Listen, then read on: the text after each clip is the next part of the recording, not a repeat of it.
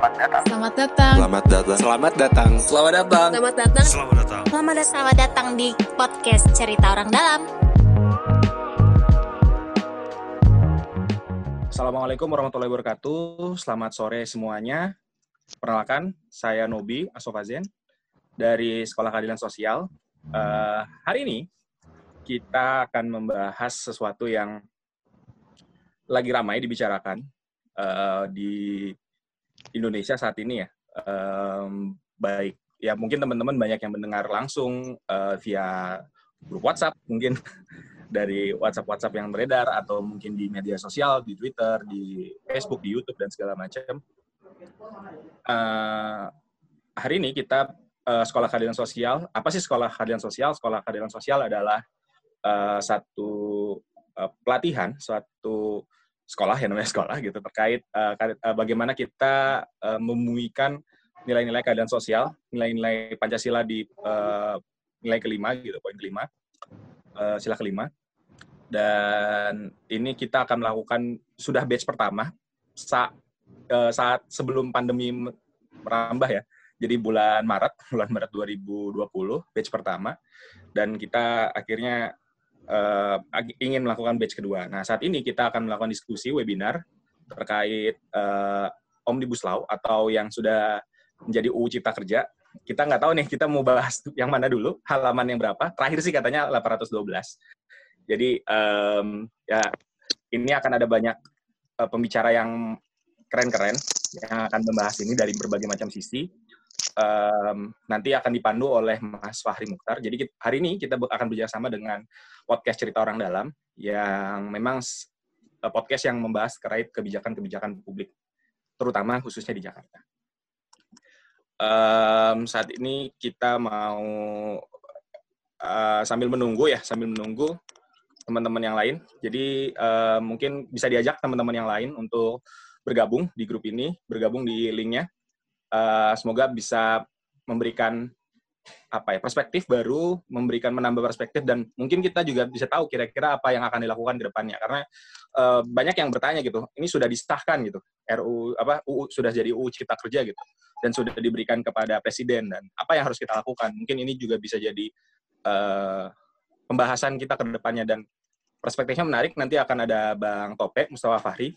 Beliau akan uh, sebagai ketua PSHTN Pusat Studi Hukum Tata Negara di FAUI. Selanjutnya ada um, ada Bang Sofwan, uh, beliau dari Next Policy dan dosen UI juga. Jadi ini ada agak ini ya, agak UI sentris ini hari ini pembicaranya. Ya, uh, selanjutnya ada uh, Mbak Rafika dari FAUI. Setelah itu ada Mas Fauzan. Nah, ini Mas Fauzan juga ikut sebagai relawan kemarin di aksi tolak Omnibus Law. Nanti akan dipandu oleh Mas Fahri Mukhtar.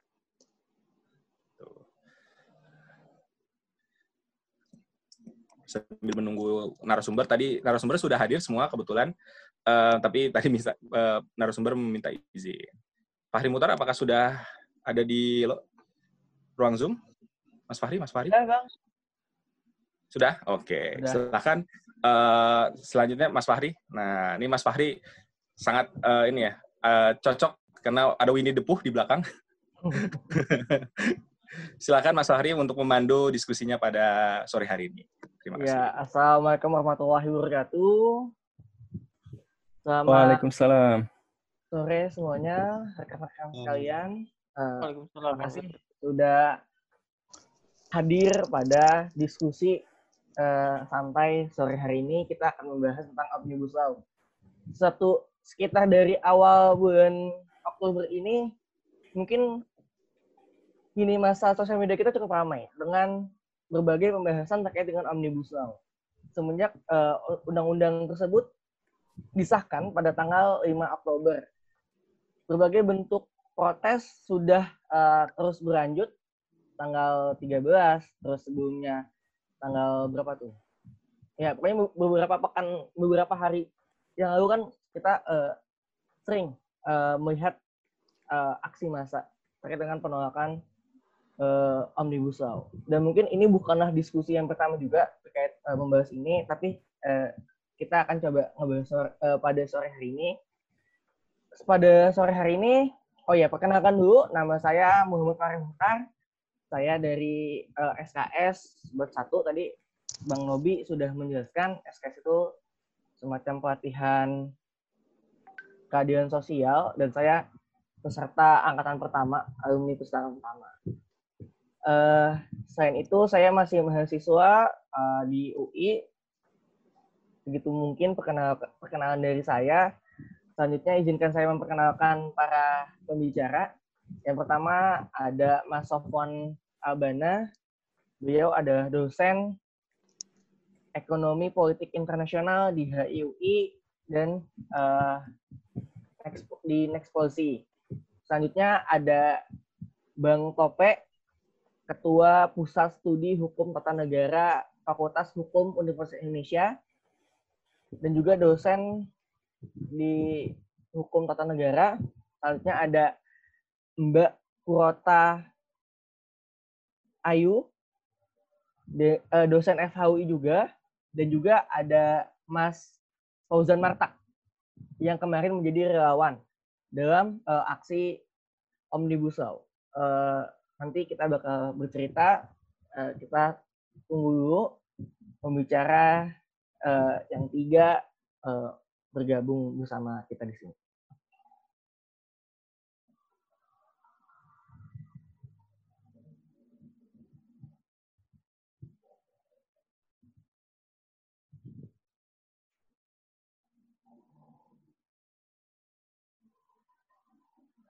Mungkin nanti rekan-rekan uh, sekalian uh, diskusinya akan dimulai dengan pemaparan dari masing-masing pembicara. Insya Allah Bang Tope akan menjelaskan permasalahan Omnibus Law dari perspektif hukum tata negara.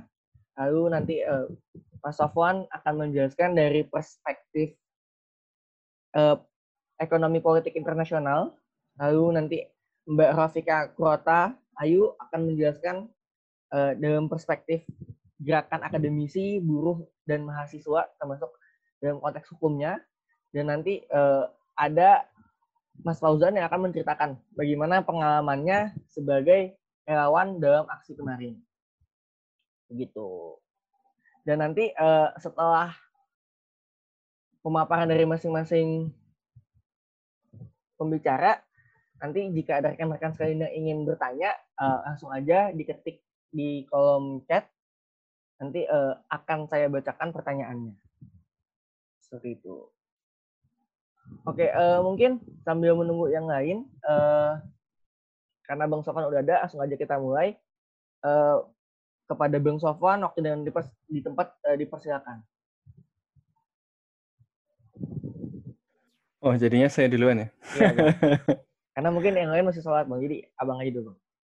Oke, okay, uh, terima kasih banyak, Fahri. Uh, Assalamualaikum warahmatullahi wabarakatuh. Selamat sore dan salam sejahtera untuk kita semua. Uh, senang sekali hari ini bisa bergabung dengan kawan-kawan. Uh, saya bikin uh, coret-coretan sedikit, tapi sebenarnya belum selesai karena saya kira masih uh, giliran keberapa ya. Tapi uh, sambil jalan saja kita uh, lakukan ya. Jadi hari ini uh, saya diminta untuk uh, memberikan komentar mengenai omnibus law ya. Tapi karena uh, latar belakang saya di kajian ekonomi politik internasional, uh, saya ingin uh, melihatnya dari kacamata tersebut ya. Nah, uh, pertama-tama uh, tentu uh, ini topik yang sangat penting dan sangat krusial bukan cuma karena rame di media sosial, tapi karena juga akan uh, memberikan dampak kepada banyak aspek di kehidupan kita ya. Nah, karena itu saya kira kesempatan kali ini adalah kesempatan yang sangat baik untuk uh, membuat kita terhindar dari hoax ya, uh, yang diproduksi oleh siapa pun, yang disebarkan oleh siapa pun. Nah, karena kemudian kita akan mencoba membincangkan uh, apa sih sebenarnya uh, omnibus law itu, lalu uh, dengan Eh, keadaan seperti itu apa yang sebaiknya kemudian kita lakukan. Nah, uh, saya mulai dari uh, ini ya. Uh, kenapa sih mau diajak bahagia saja kok susah amat ini biar nggak hook saya cantumkan sumbernya ini uh, dari Pak Muldoko uh, soal uh, omnibus law cipta kerja ini kan niatnya baik ya uh, untuk menghindarkan kita dari middle income trap untuk menghindarkan kita dari pengangguran uh, besar. Sekarang kita ada pengangguran 12 sekian uh, persen di, yang tidak digaji dengan layak misalnya. Uh, maka uh, omnibus law ini akan menciptakan lapangan pekerjaan itu dan seterusnya dan seterusnya. Kenapa yang demo itu anti uh, pekerjaan, uh, menyebarkan hoax biar kita nggak maju. Nah, uh, ini uh, menggelitik uh, kita semua karena kemudian uh, apa ya uh, uh, kita kemudian dipaksa untuk melihat bahwa ini adalah sesuatu yang baik karena itu walaupun prosesnya jelek walaupun prosesnya buruk terima aja jangan komplain uh, prosesnya uh, tidak wajar jangan komplain karena niatnya baik uh, nanti dampaknya juga akan baik argumennya ini dan itu. Nah, karena itu hari ini saya akan uh, mengajak kita semua untuk memikirkan ulang ya beberapa uh, premis utama dalam argumen-argumen yang kemudian menjadi dasar bagi uh, omnibus cipta kerja. Uh, tentu saja ini menjadi penting karena uh, ketika kita ngobrol sama banyak orang, nah, teman-teman kita masih banyak juga yang kemudian mendukung dan kebanyakan mendukung uh, tidak selalu yang mendukung itu kemudian uh, apa uh, berarti buzzer atau berarti orang yang tidak peduli pada pekerja gitu ya bisa jadi uh, ada juga teman-teman kita yang kita kenal orang-orang uh, baik dan uh, semacamnya yang uh, uh, mendukung ini. Kenapa? Ini yang kemudian uh, menurut kita menjadi penting untuk kemudian melihat argumen-argumen uh, utamanya dan kemudian uh, melihat apakah argumen-argumen itu uh, hold up gitu ya apakah argumen-argumen itu uh, sahih ya valid ketika kita uh, apa melihatnya secara uh, kritis secara lebih luas. Nah, uh, saya kira ada banyak uh, hal, ada banyak aspek dari omnibus cipta kerja, tapi seperti uh, namanya dan berbagai kampanye yang dilakukan oleh pendukung Omnibus Law Cipta Kerja ini, saya kira kita bisa sederhanakan menjadi beberapa premis ya. Yang pertama uh, bahwa ekonomi Indonesia tidak efisien, uh, karena itu uh, harus diefisienkan. Ya, diefisienkan dengan apa? Dengan penyederhanaan regulasi dan yang salah satu paling penting adalah penciptaan fleksibilitas pasar tenaga kerja.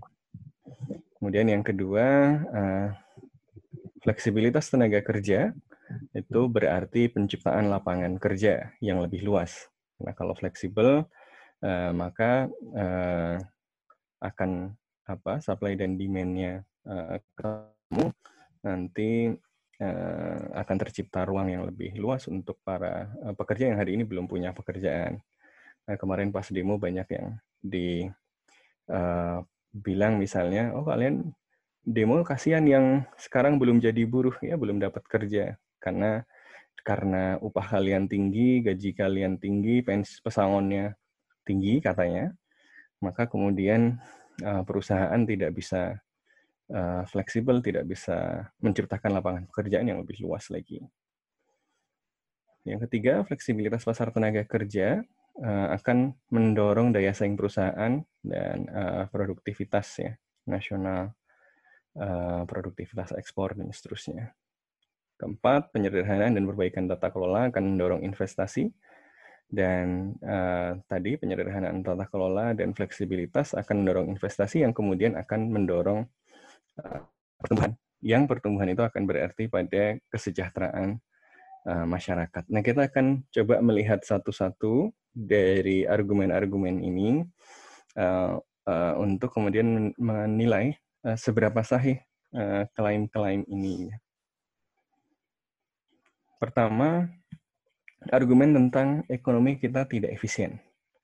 Um, misalnya ditunjukkan uh, dengan ICOR yang uh, tinggi gitu ya, investment kita sekian munculnya uh, ke dalam uh, apa pertumbuhan jadi seperti apa, munculnya dampak ekonominya jadi uh, seperti apa. Semakin tinggi semakin tidak efisien karena investasi yang dibutuhkan untuk memunculkan uh, apa tingkat pertumbuhan tertentu itu membutuhkan lebih besar gitu ya. Nah, uh, ini misalnya disebut oleh uh, World Bank, ya, ini disebut oleh bahkan Jakarta Post ya, ketika membahas tentang pentingnya reformasi struktural di Indonesia. Tapi sebenarnya problem dari ekonomi tidak efisien itu apa saja sih? Nah ini yang kemudian pada masa uh, masa ini atau bahkan dari masa sebelumnya yang sering dilihat uh, adalah poin-poin ini. Yang pertama adalah uh, infrastruktur. Ya, uh, logistik kita uh, uh, berantakan ya, infrastruktur kita tidak memadai. Kemudian peraturan yang tumpang tindih dan pasar tenaga kerja yang tidak fleksibel. Infrastruktur makanya kemudian dikejar pada uh, sejak awal periode uh, Pak Jokowi gitu ya karena dianggap sebagai uh, bottleneck di dalam uh, pembangunan. Tapi ternyata kemudian kita melihat, makanya saya kasih tanda merah di sini, uh, upaya pembangunan infrastruktur yang uh, memang sebenarnya betul kita perlukan, tetapi ketika kemudian coba dibangun tidak dibangun dengan uh, uh, kajian dan pelaksanaan yang memadai, ya karena banyak faktor ya, visibility study ditabrak uh, dan macam-macam lagi ini membuat uh, apa pembangunan infrastruktur yang coba digenjot ternyata tidak memberikan dampak yang diharapkan. ICOR-nya malah naik walaupun kita sudah uh, mati-matian menggenjot infrastruktur uh, tidak hanya itu, tidak semua proyek infrastruktur yang sebenarnya kemudian sudah di dorong seperti di proyek uh, strategis nasional tidak semua terlaksana uh, dengan baik dan sesuai target. Yang ini kemudian nanti akan menjadi alasan kenapa di Omnibus Law ini memberikan uh, banyak sekali pasal yang barangkali tujuan utamanya sebenarnya biar pemerintah pusat biar gampang melakukan itu ya nggak perlu konsultasi ke pemerintah daerah dan seterusnya gitu ya AMDAL di permudah karena kita lihat misalnya kayak proyek-proyek kereta uh, cepat dari Bandung Jakarta ke Bandung nih uh, belum selesai-selesai ya salah satunya kan karena proses-proses uh, ini. Uh, nah karena infrastruktur nggak jalan uh, baik karena infrastrukturnya terbangun tapi dampak ekonominya tidak seperti yang dihasilkan malah ada yang sudah rubuh-rubuh juga itu kalau kita lihat di media. Ada juga yang uh, memang belum terbangun karena uh, banyak faktor. Nah ini yang kemudian membuat Omnibus Law ini rasanya berfokus kepada uh, dua hal tadi, itu uh, peraturan yang tumbang tindih dan pasar tenaga kerja yang kurang fleksibel. Ini yang uh, menjadi kemudian pembenaran bagi uh, Omnibus Law ini yang disebut Eh, sebagai reformasi struktural yang kedua.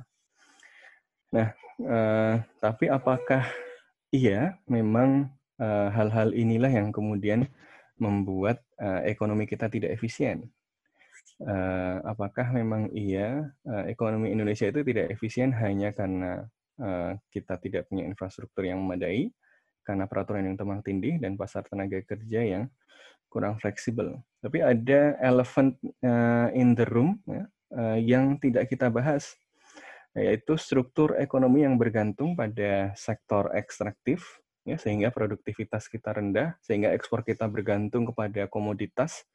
India anjlok, uh, ekspor kita langsung anjlok. Ya. Cina anjlok, ekspor kita langsung anjlok. Kenapa? Karena uh, itu pasar-pasar besar bagi komoditas kita, gitu ya yang kemudian ditopang oleh patronase dan perburuan rente. Nah ini yang kemudian uh, apa ketidakefisienan ekonomi uh, itu uh, uh, disebabkan oleh hal-hal yang lebih mendasar ini, tapi ini tidak dibahas dan abai dan justru malah dipertontonkan dan barangkali akan lebih barangkali akan menjadi lebih dalam problemnya ya, kalau uh, kita tidak hati-hati uh, dengan uh, omnibus law ini gitu ya. Ada risiko-risiko pendalaman masalah justru yang membuat ekonomi kita bisa jadi malah semakin tidak efisien. Uh, jadi kalau kita lihat di sini ada elemen-elemen yang disalahkan atas inefisiensi ekonomi kita dan tentu paling mudah adalah menyalahkan. Satu menyalahkan buruh oh, buruh kita terlalu banyak demo sehingga uh, gajinya uh, tidak mencerminkan uh, produktivitas gitu kan kata uh, para ekonom ya. Uh, kemudian yang kedua uh, pemerintah daerah nih kebanyakan kekuasaan pemerintah pusat jadi nggak bisa jalanin uh, apa proyek proyek strategis nasional. Nah ini yang kemudian uh, kayaknya mau dibongkar melalui omnibus law ini. Tapi apakah iya uh, uh, yang salah itu uh, pasar tenaga kerja yang kurang fleksibel dan perat, uh, ini, peraturan yang utama ini jelas tentu menghambat gitu ya. Uh, tetapi uh, problem utamanya sebenarnya ada di mana? Uh, khawatirnya, takutnya kita menyalahkan uh, bagian kecil yang kontribusinya sebenarnya kecil ya, kepada uh, ketidakefisienan ekonomi itu karena mereka adalah pihak-pihak yang lebih mudah disalahkan yang lebih mudah di uh, apa ya disalahkan daripada uh, yang sebenarnya penyebab utama ketidak uh, kompetitifan kita ya uh, penyebab utama tidak efisiennya ekonomi kita yaitu apa ya ketergantungan kita pada sektor ekstraktif dan ekonomi kita yang basisnya patronase dan perburuan rente itu. Makanya kemudian kita coba lihat satu-satu apakah fleksibilitas tenaga kerja itu akan mendorong uh, uh, uh, uh, lapangan kerja yang lebih luas. Uh, uh, penelitian menunjukkan bahwa uh, tidak konsisten hasilnya dan barangkali ketika kemudian dia berhasil memunculkan uh, apa uh, lapangan pekerjaan baru ya biasanya basisnya adalah low productivity jobs ya pekerjaan-pekerjaan yang justru produktivitasnya rendah. Uh, artinya uh, pasar tenaga kerja yang uh, semakin fleksibel yang coba dibuat salah satu walaupun uh, tidak uh, tidak uh, fleksibel sekali karena masih ada pasal-pasal soal UMR dan macam-macam di omnibus tapi dari uh, lebih banyak perlindungannya menjadi uh, berkurang perlindungannya berarti kan menuju fleksibilitas uh, pasar tenaga kerja jadi kita melihat bahwa fleksibilitas tenaga kerja dalam jangka panjang ya, justru uh, bisa jadi ya dia malah memunculkan kontradiksi-kontradiksi yang akan berdampak kepada keberlanjutan dari uh, uh, pertumbuhan ekonomi. Ya sederhana aja, kalau pekerjaan yang tercipta adalah pekerjaan-pekerjaan yang uh, produktivitasnya rendah karena bisa yang bisa digaji murah itu kan yang produktivitasnya rendah uh, uh, kemudian pekerjaan-pekerjaannya misalnya uh, didominasi oleh pekerjaan dengan upah rendah yang kemudian memperkecil basis fiskal. Tidak hanya itu, model uh, buruh yang disposable melalui semacam outsourcing ini memang memberikan uh, kemampuan bagi perusahaan untuk beradaptasi dengan cepat ya karena gampang mencat orang dan macam-macam tetapi bikin produktivitas juga tidak meningkat, eh, malah turun dalam jangka panjang karena eh, orang tidak dilatih secara khusus di bidang itu. Semakin lama tidak semakin ahli karena dia nggak bekerja lama. Sebentar lagi diganti, sebentar lagi diganti. Jadi orang uh, sumber daya kita tidak semakin lama tambah uh, produktif, tambah ahli karena uh, setiap butuh orang baru ganti lagi, ganti lagi gitu ya. Jadi uh, kita melihat bahwa uh, fleksibilitas tenaga kerja ya, uh, belum tentu membuka lapangan pekerjaan dalam uh, jangka panjang gitu ya. Kalaupun dibuka, uh, kebanyakan akan uh, apa berbasis low productivity uh, jobs. dan akan uh, dalam jangka panjang bahkan bisa undermining uh, uh, long-term productivity. Kemudian, uh, apakah fleksibilitas tenaga kerja meningkatkan produktivitas? Ini seperti yang didorong oleh uh, ini uh, berbagai lembaga internasional, ya, World Bank, OECD, yang menunjukkan bahwa labor market structural reforms itu mendorong uh, produktivitas dan pertumbuhan.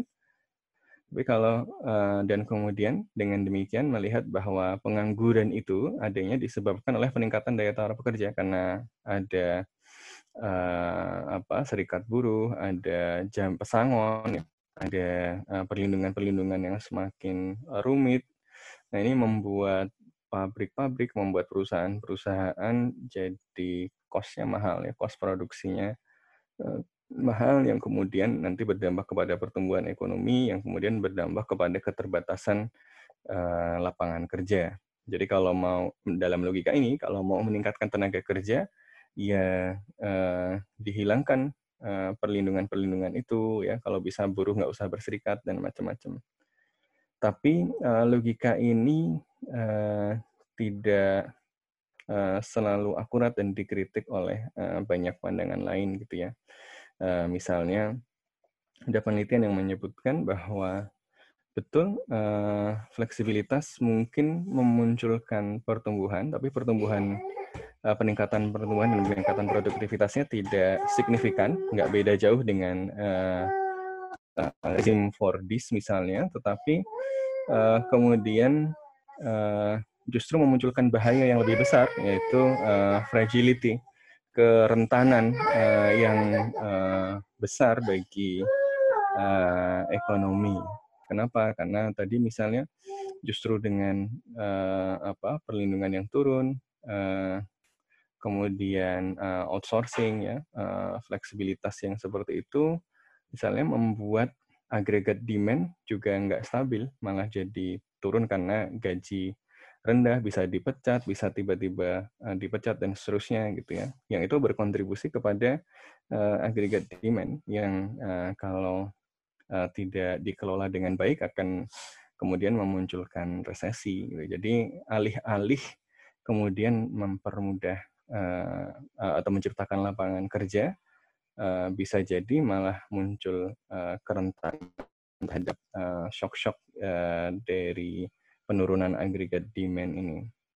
Kalau kita keluar dari tradisi liberal yang kritik yang soal peningkatan volatilitas dan uh, uh, uh, fragilitas tadi, itu masih Keynesian. Uh, kritik yang lain ada soal ini tidak tidak melihat faktor yang paling uh, penting yaitu kapasitas uh, dari productive power uh, dan catatan lain adalah fleksibilitas tenaga kerja barangkali juga tidak memperbaiki persaingan kita kan argumen yang uh, daya saing kita lawan argumen yang sering dikatakan kita ini uh, ini pesangon ini saya kutipkan langsung dari yang disebarkan ya pesangon di Indonesia tertinggi di dunia sementara tingkat produktivitas uh, tiga terendah di dunia.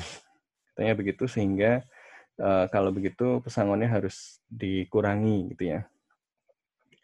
Uh, dan gaji dan seterusnya uh, supaya lebih uh, fleksibel.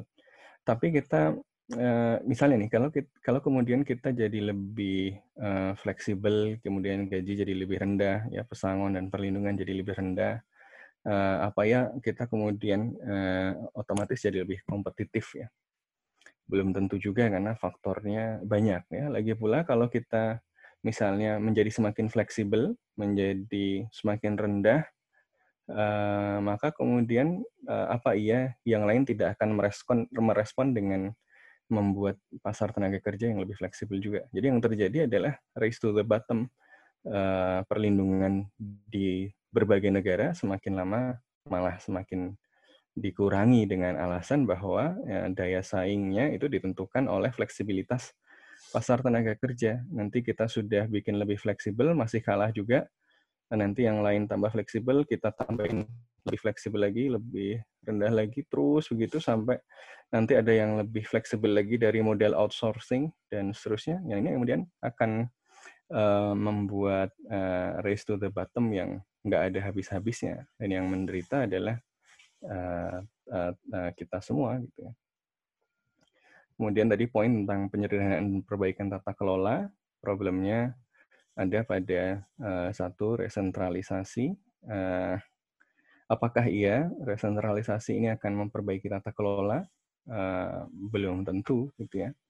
Betul bahwa desentralisasi kemudian munculkan banyak raja-raja kecil. Kita tidak mengkiri ada korupsi-korupsi di daerah, tapi apakah tidak ada korupsi di pusat? Belum tentu juga gitu ya. Kalau disentralkan, apakah korupsi berkurang atau bertambah?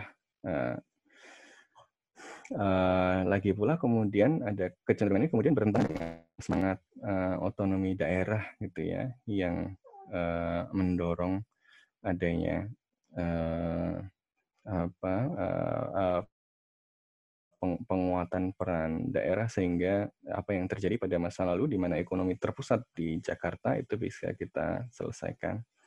Lalu maka dari itu penting untuk melihat proses apa saja yang disederhanakan dan sektor apa yang disederhanakan.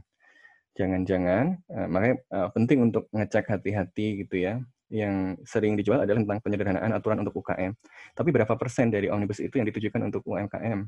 Jangan-jangan uh, coba diperhatikan uh, izin lingkungan, izin untuk perkebunan, izin untuk tambang itu untuk UMKM atau untuk siapa? Mana yang lebih besar? Mana yang dampaknya akan lebih besar?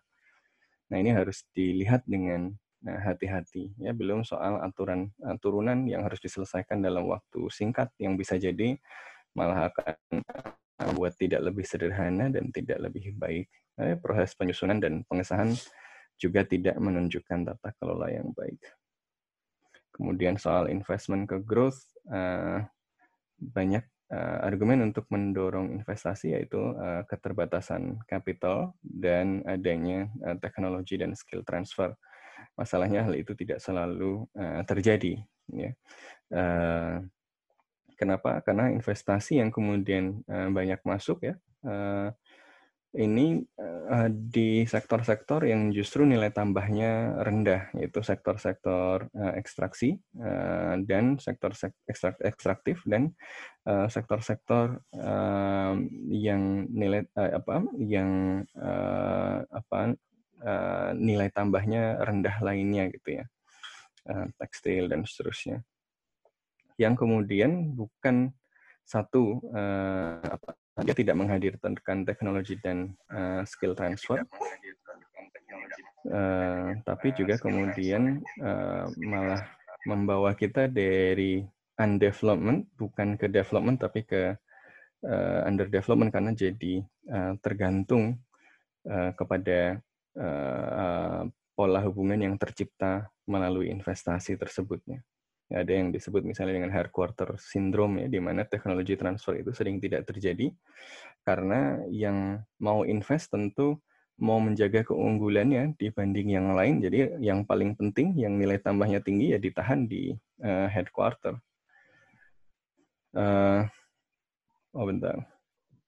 Nah, kemudian menjadi uh, penting untuk melihat bahwa investasi yang masuk nanti investasi yang seperti apa, uh, kualitasnya seperti apa.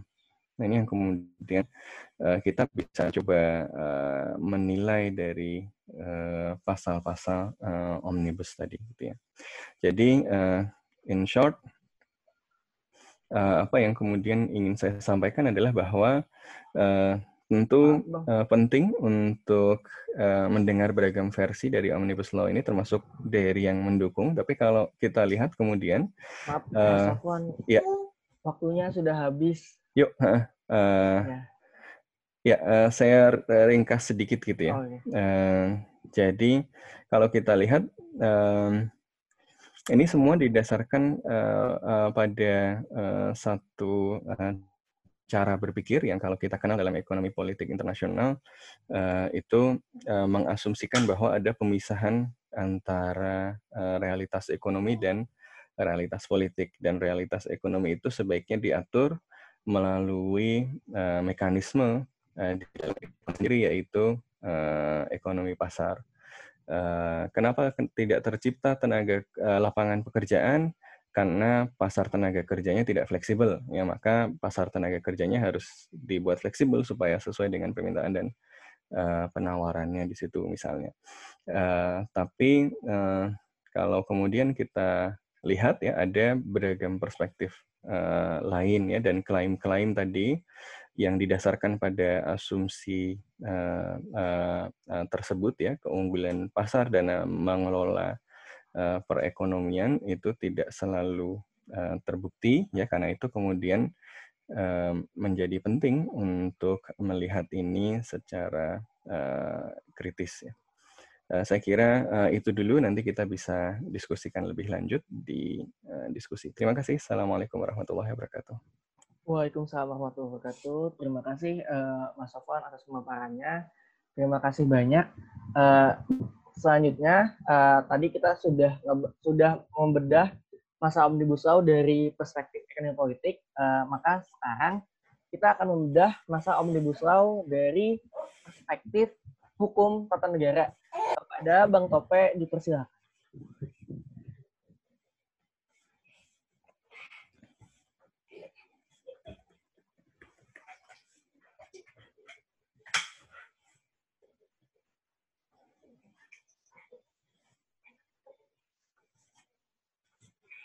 Uh, masih di mute bang suaranya bang.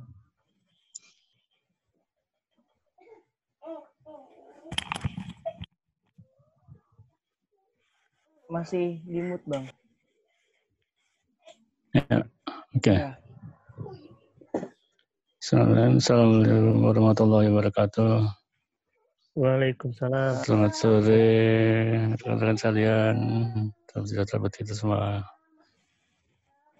Uh, saya diminta buat penjelasan soal RU Cikar dari perspektif hukum tata negara ya. Oke. Okay. Dari dari peraturan perundangan ada lima tahapan proses pembentukan undang-undang. Nah, perencanaan, kedua penyusunan, tiga pembahasan, empat pengesahan, dan terakhir Nah, dari sini kita bisa telusuri deh gimana RU Cikal ini. Pertama dari sisi perencanaan ya. Sisi perencanaan sih bagus-bagus saja. Dalam artian uh, Jokowi sudah mulai mengintroduksi RU ini sejak pelantikan kan. Sejak pelantikan kedua dia, periode kedua. Jadi dia sudah menyampaikan ini ke hadapan sidang PR setelah pelantikan. Jadi sudah clear betul nih perjalanan memang. Nah, kita mau bikin omnibus law nih. Terus kemudian setiap ada tamu negara, sahabat, ya dengan bangganya dia bilang kita akan terbit omnibus law. Uh, apa yang dibanggakan? Omnibus law kan baru metode dia. Nah, saya bacakan. Ada di Blackslow's Dictionary Kementerian Omnibus. Oh. Buku itu banget soalnya. Nah, so. Terus gini. Kalau omnibus law Ini bukan dia omnibus clause omnibus clause a provision oh sorry bukan uh, omnibus. Relating to or dealing with numerous objects or, or items at once including many things or having various purposes. Uh, omnibus dalam artian ini sini dulu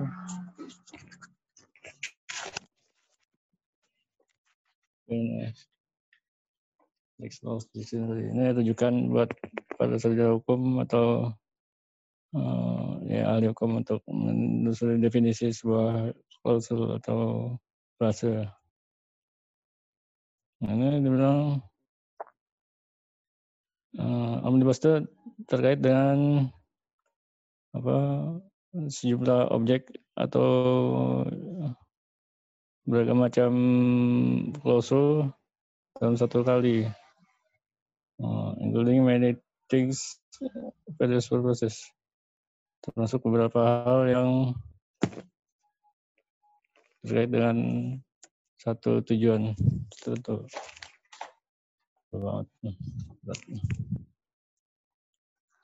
Nah, jadi ada juga yang berkaitan dengan omnivora, nah, herbivora, carnivora gitu kan. Nah, omnivora itu kan makan segala. Nah, omnibusnya berarti kira-kira segala macam itu dibacain dari satu. Ini latihan dari omnibus law. Nah, kemudian dari perencanaan sudah, penyusunan. Penyusunan ini agak mengkhawatirkan memang. Perencanaan sampai ke tanggal 7 Februari kan, surprise apa surat presiden kan sampaikan ke dewan tanggal 7 Februari. Kemudian saat, saat itu mulai dibahas tuh. Dibawa ke panja semuanya terkait dengan undang-undang ini. Terus kemudian hmm, kita tahu bahwa proses penyusunan rupanya metakompet nih. Nah, ini bikin di hotel-hotel rapat-rapatnya biar nggak kita publik itu seolah-olah. Karena pada saat hmm, perencanaan pada saat barang ini masih di presiden, ini berbagai kalangan minta draftnya sulit sekali. Dia bilang katanya ntar aja kalau di DPR gitu. Jadi pas lagi DPR juga dicoba ditelusuri juga nggak temu-temu. Nggak dapat dapat tuh barang draft RUU-nya. Nah, kemudian uh, proses penyusunan. Selesai setelah apa surprise luar ya. Sembilan tahap pembahasan. Tahap pembahasan di DPR sekonyong-konyong Dewan merasa sudah cukup dan proses pembahasan dan beranjak selanjutnya ke tahap pembahasan sidang paripurna. Hmm, bahkan proses pembahasannya juga kan Tadi dijadwalkan tanggal 8 Oktober. Oh, tiba-tiba maju jadi 5 Oktober. Nah, ini ada apa pula ya? Mendadak betul. Mana ada yang bikin kronologi kan? Kronologi RU Cipta Kerja dari proses perencanaan sampai pembahasan sampai pengesahan. Atau ya putusan tanggal 5 Oktober itu mendadak betul.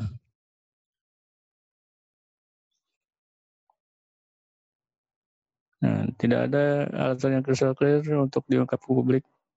Bahkan proses pengesahan pun diwarnai dengan adanya aksi walkout dari fraksi Partai Demokrat dan antara pimpinan tidak, tidak akomodatif dari koleganya sendiri. Hmm. Bagi tambah dengan kenyataan bahwa anggota DPR tak ada satu pun yang pegang draftnya. Ini juga pelanggaran ya. Dari zaman bala oh, dari zaman ini berdiri ya. Eh, namanya pas perusahaan tuh siapa anggota harus pegang naskahnya. Ya, barangkali karena belum teknis ya. RU-nya sampai seribuan gitu jadi biar, ya ini kan udah pada punya PDF-nya gitu. tapi problemnya PDF-nya kan ya sesuai dengan draft akhirnya Nah itu. Terus apalagi mulai 79 undang-undang. Di 9 undang-undang dengan masing-masing undang-undang kan bisa berapa stakeholders yang terlibat sana. Nah, kan banyak sekali itu stakeholdersnya. Terus undang-undang apa lagi ya? Lingkungan hidup. Ya banyak sekali stakeholders ya. Jadi kalau 79 undang-undang ini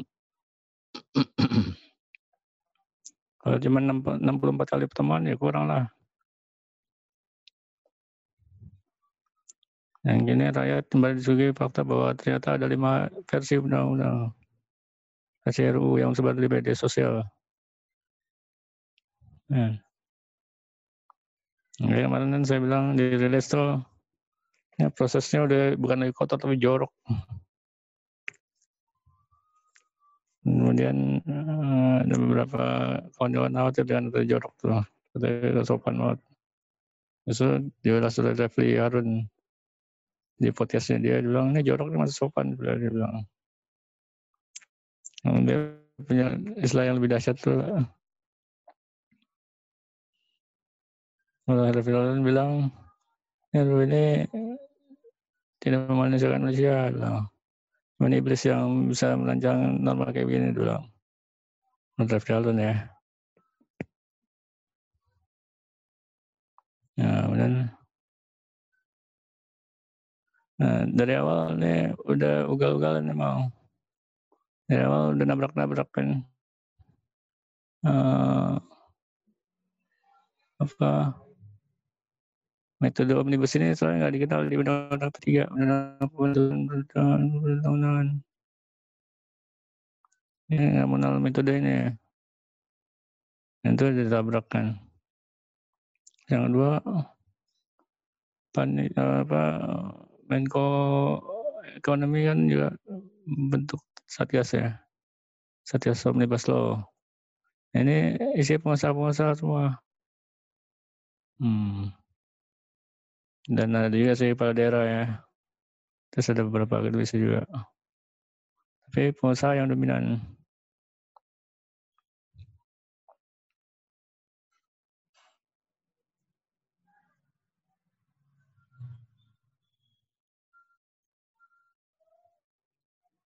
Nah, jadi terakhir uh,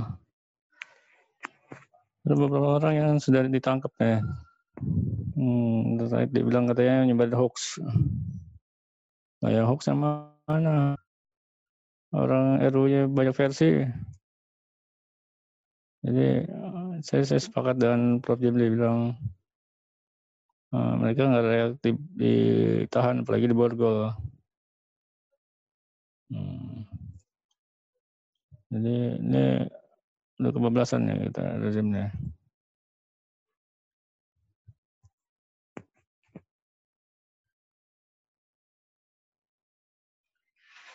Nah ini akibat akibat proses yang berantakan kayak begini, ugal-ugalan kayak begini. Ini potensial buat diuji di MK nih. Oh, diuji di MK sih udah pasti ya, tapi potensial untuk dibatalkan maksudnya karena ada pengajuan formal bisa membatalkan seluruh naskah yang sedang dibahas dan disahkan. Nah, kalau prosesnya parah, maka ada potensial buat dibatalkan seluruhnya. Gitu. Ya, saya kira udah dipilih moderator tadi. Saya coba sampai sini. Assalamualaikum warahmatullahi wabarakatuh. Waalaikumsalam. Waalaikumsalam warahmatullahi wabarakatuh. Terima kasih Bang Tope atas pemaparannya. Uh, selanjutnya kita masuk ke sesi yang ketiga. Sesi ketiga ini uh, kita akan membahas uh, persoalan omnibus masih dalam perspektif hukum, cuman uh, nanti juga akan membahas terkait dengan uh, gerakan buruh, gerakan mahasiswa dan aksi-aksi protes yang menyertai uh, omnibus ini. Kepada Mbak Rafika dipersilakan. Terima kasih. Uh, Assalamualaikum warahmatullahi wabarakatuh. Terima kasih uh, Sekolah Keadilan Sosial sudah mengundang saya uh, dalam forum ini. Um, saya akan berangkat dari uh, pertanyaan yang menjadi judul uh, diskusi teman-teman ya. Um, haruskah menolak omnibus law? Um, jadi uh, Sebentar ya, saya siapkan presentasinya. Oke, jadi uh, sebenarnya um,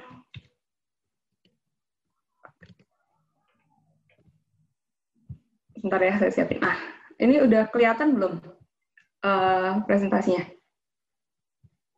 Sudah, Mbak. Oke, okay, sip. Oke, okay, jadi uh, sebenarnya saya uh, um, melanjutkan sebenarnya yang akan uh, yang sudah disampaikan sama Mas Sofwan sebelumnya. Ketika bertanya haruskah menolak omnibus law? Maka akan muncul uh, pertanyaan selanjutnya mengenai uh, sorry, mengenai apakah sebenarnya Undang-Undang Cipta Kerja ini kemudian um, sebenarnya untuk apa Undang-Undang Cipta Kerja ini muncul. Jadi uh, riset ini sudah saya kerjakan sejak uh, tahun lalu bersama Abdul Mugis, makanya uh, saya atribusi nama uh, beliau di sini.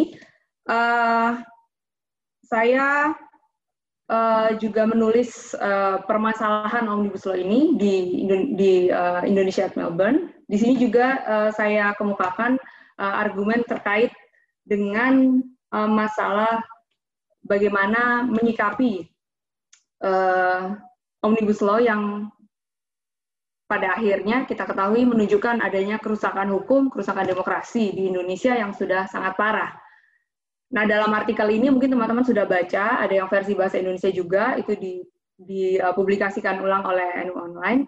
Di situ uh, saya nyatakan bahwa uh, masalah gerakan yang menentang Omnibus Law ini uh, ada masalah terkait dengan fragmen, sifatnya fragmentaris ya. Jadi di antara masyarakat sipil sendiri, gerakan sosial sekarang ini sangat uh, terfragmentasi.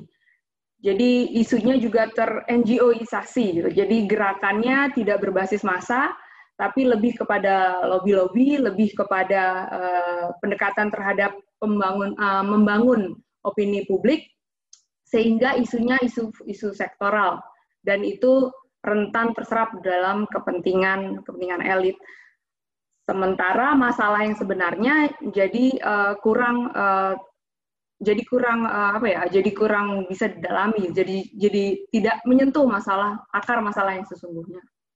Nah, advokasi ini uh, sebagian uh, banyak literatur yang menyebut yang sudah menyebut bahwa gerakan-gerakan advokasi yang melalui NGO ini juga cenderung elit karena membangun hubungan personal dengan uh, pejabat publik, kemudian memainkan opini publik.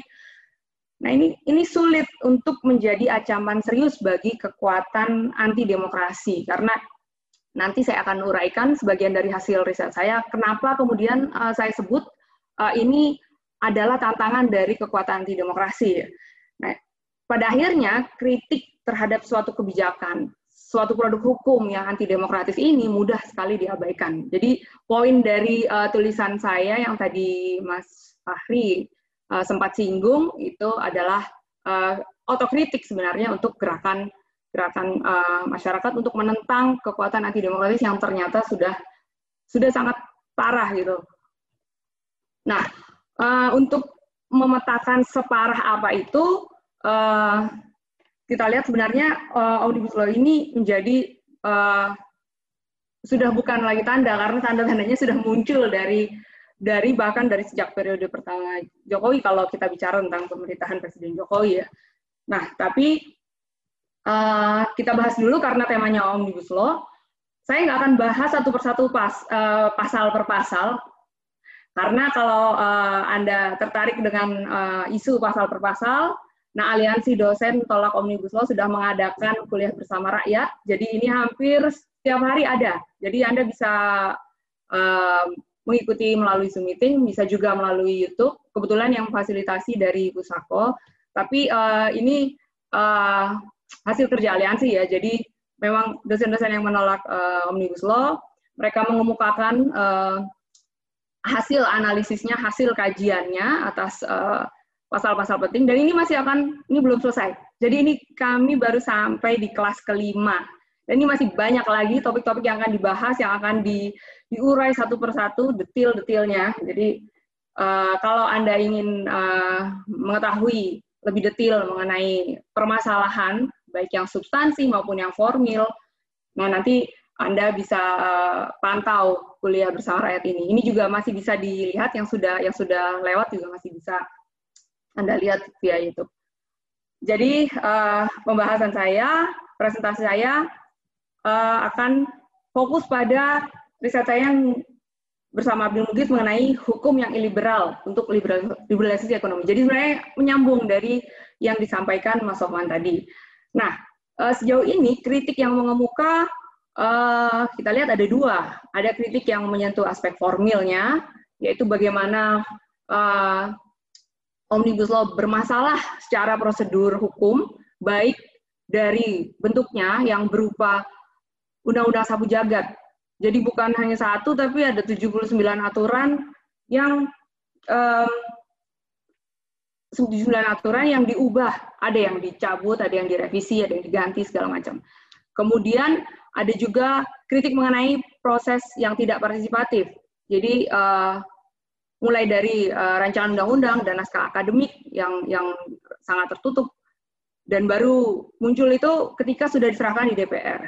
Jadi uh, pada bulan Januari saya sudah mulai um, um, melakukan uh, wawancara dengan pihak-pihak yang terkait dengan undang-undang ini. Kemudian uh, ini intermezzo sedikit ya. Jadi saya juga uh, melihat bulan Januari saya melihat uh, naskah akademik itu dan saya menanyakan apakah boleh saya fotokopi untuk mempelajari itu uh, di dihalangi. Dia bilang oh jangan ya mbak. Ini karena uh, ini masih rahasia. Kami uh, bahkan uh, tim yang tergabung dalam menyusun uh, naskah akademik dan rancangan undang-undang ini bahkan harus menandatangani surat pernyataan bermaterai. Nah uh, ini juga uh, ini juga menjadi masalah yang jadi kritik yang yang sering disampaikan oleh banyak kalangan. Bagaimana uh, rancangan undang-undang dan naskah akademik ini juga bahkan uh, dalam penyusunannya simultan gitu loh. Jadi nggak naskah akademiknya dulu, tapi bahkan naskah akademiknya itu disusun berbarengan dengan rancangan undang-undangnya. Itu informasi yang saya dapatkan dari uh, hasil wawancara saya. Nah, kemudian uh, ada juga isu mengenai rapat paripurna yang singkat, uh, kemudian tidak melalui voting, ada juga yang mematikan mikrofon, segala macam. Yang terakhir uh, juga isu mengenai kejelasan naskah final, yang kemudian uh, menimbulkan berbagai kritik, misalnya terkait legislation crimes, atau pemalsuan, bukan pemalsuan ya, ya pencurian ayat, segala macam, pencurian pasal, jadi ada macam-macam kritik yang menyangkut dengan isu-isu pembentukan hukum secara formal. Kemudian ada juga kritik mengenai substansi. Nah, saya nggak perlu uraikan. Tadi saya sudah menyarankan Anda untuk uh, uh, mengikuti kelas bersama rakyat kalau mau tahu detil-detil dari pasal, karena ini juga nggak bisa diabaikan ya. Karena detil-detil pasal ini sebenarnya juga uh, uh, penting untuk mengetahui bahwa apa yang sesungguhnya dibawa dari undang-undangnya, apa tujuan dari keberadaan undang-undang ini. Jadi kita lihat itu sangat bermasalah sebenarnya. Bahkan nah ini uh, poin-poin yang ini yang saya susun dari uh, um, draft yang 812 halaman. Oke, okay. nah jadi isu-isu pentingnya adalah ini ya, uh, Anda bisa lihat ada kritik yang terkait dengan uh, ada kritik yang terkait dengan prosedur formil, kemudian ada kritik-kritik mengenai substansinya. Nah, ini sudah dibantah oleh pemerintah dan DPR. Jadi klaim-klaim pemerintah itu berusaha untuk uh, membuat persepsi publik uh, tidak uh, menerima kritik, tidak bisa mempertimbangkan kritik-kritik yang disampaikan oleh baik oleh kalangan NGO, kalangan buruh, kemudian dari akademisi. Jadi mereka mengcounter dan counter yang disampaikan itu uh, bukannya tidak ada alasan, walaupun bisa diperdebatkan gitu loh. Jadi uh, pemerintah mengklaim bahwa sudah melibatkan representasi buruh, kemudian mengklaim uh, menyederhanakan peraturan, kemudian mengklaim bahwa uh, meningkatkan kemudahan untuk UMKM. Jadi kalau Anda lihat di Twitter misalnya, dua hari lalu ada tag, kalau nggak salah, Omnibus Law, apa namanya, saya lupa tadi, Omnibus Law, kalau nggak salah, Omnibus mendukung UMKM uh, omnibus law uh, mencegah korupsi. Nah, jadi counter-counter yang disampaikan oleh pemerintah dan DPR itu juga sangat menarik sebenarnya karena mereka bisa membalik apa yang sebelumnya sudah uh, dikritik oleh uh, kalangan civil society. Kemudian juga ada narasi bahwa publik belum baca, walaupun itu juga sudah di counter ya karena uh, draft finalnya aja yang mana itu juga nggak jelas. Jadi uh, ini perbandingan dari uh, apa narasi apa yang berkembang dalam omnibus law. Nah, klaim pemerintah uh, ini yang sebenarnya sangat penting untuk kita pelajari, untuk kita pahami ya, karena logika yang dipakai oleh pemerintah ini yang sebenarnya mengaburkan, mendistorsi kritik yang kemudian juga bisa berisiko untuk memecah gerakan gitu. Ketika uh, kita hanya memahami isunya dari segi yang yang yang ya hanya menyangkut soal soal yang mudah diklaim balik oleh pemerintah gitu. Misalnya kita perhatikan di sini ada uh, alasan pentingnya terkait dengan uh, kebutuhan untuk lapangan kerja, kemudian uh, kemudahan akses untuk UMKM. Selanjutnya ada juga upaya pencegahan korupsi. Nah ini adalah tiga isu yang paling sering dikemukakan oleh pemerintah. Jadi ini yang perlu dicermati oleh teman-teman.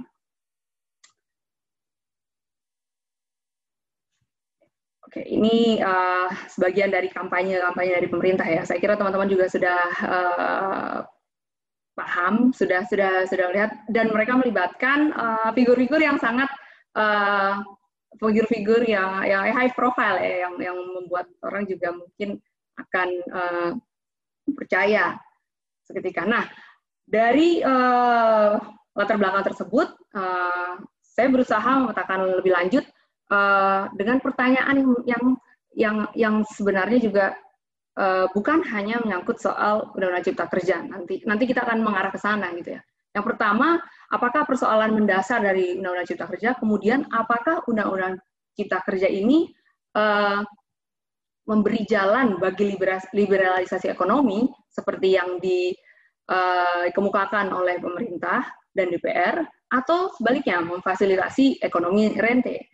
Nah, argumen yang saya yang yang, yang kami bangun dari dari uh, uh, riset yang sudah kami lakukan adalah bahwa Omnibus Law ini merupakan cara pemerintah dan DPR untuk mengkonstruksi legitimasi undang-undang dan definisi representasi proses legislasinya dalam versi mereka.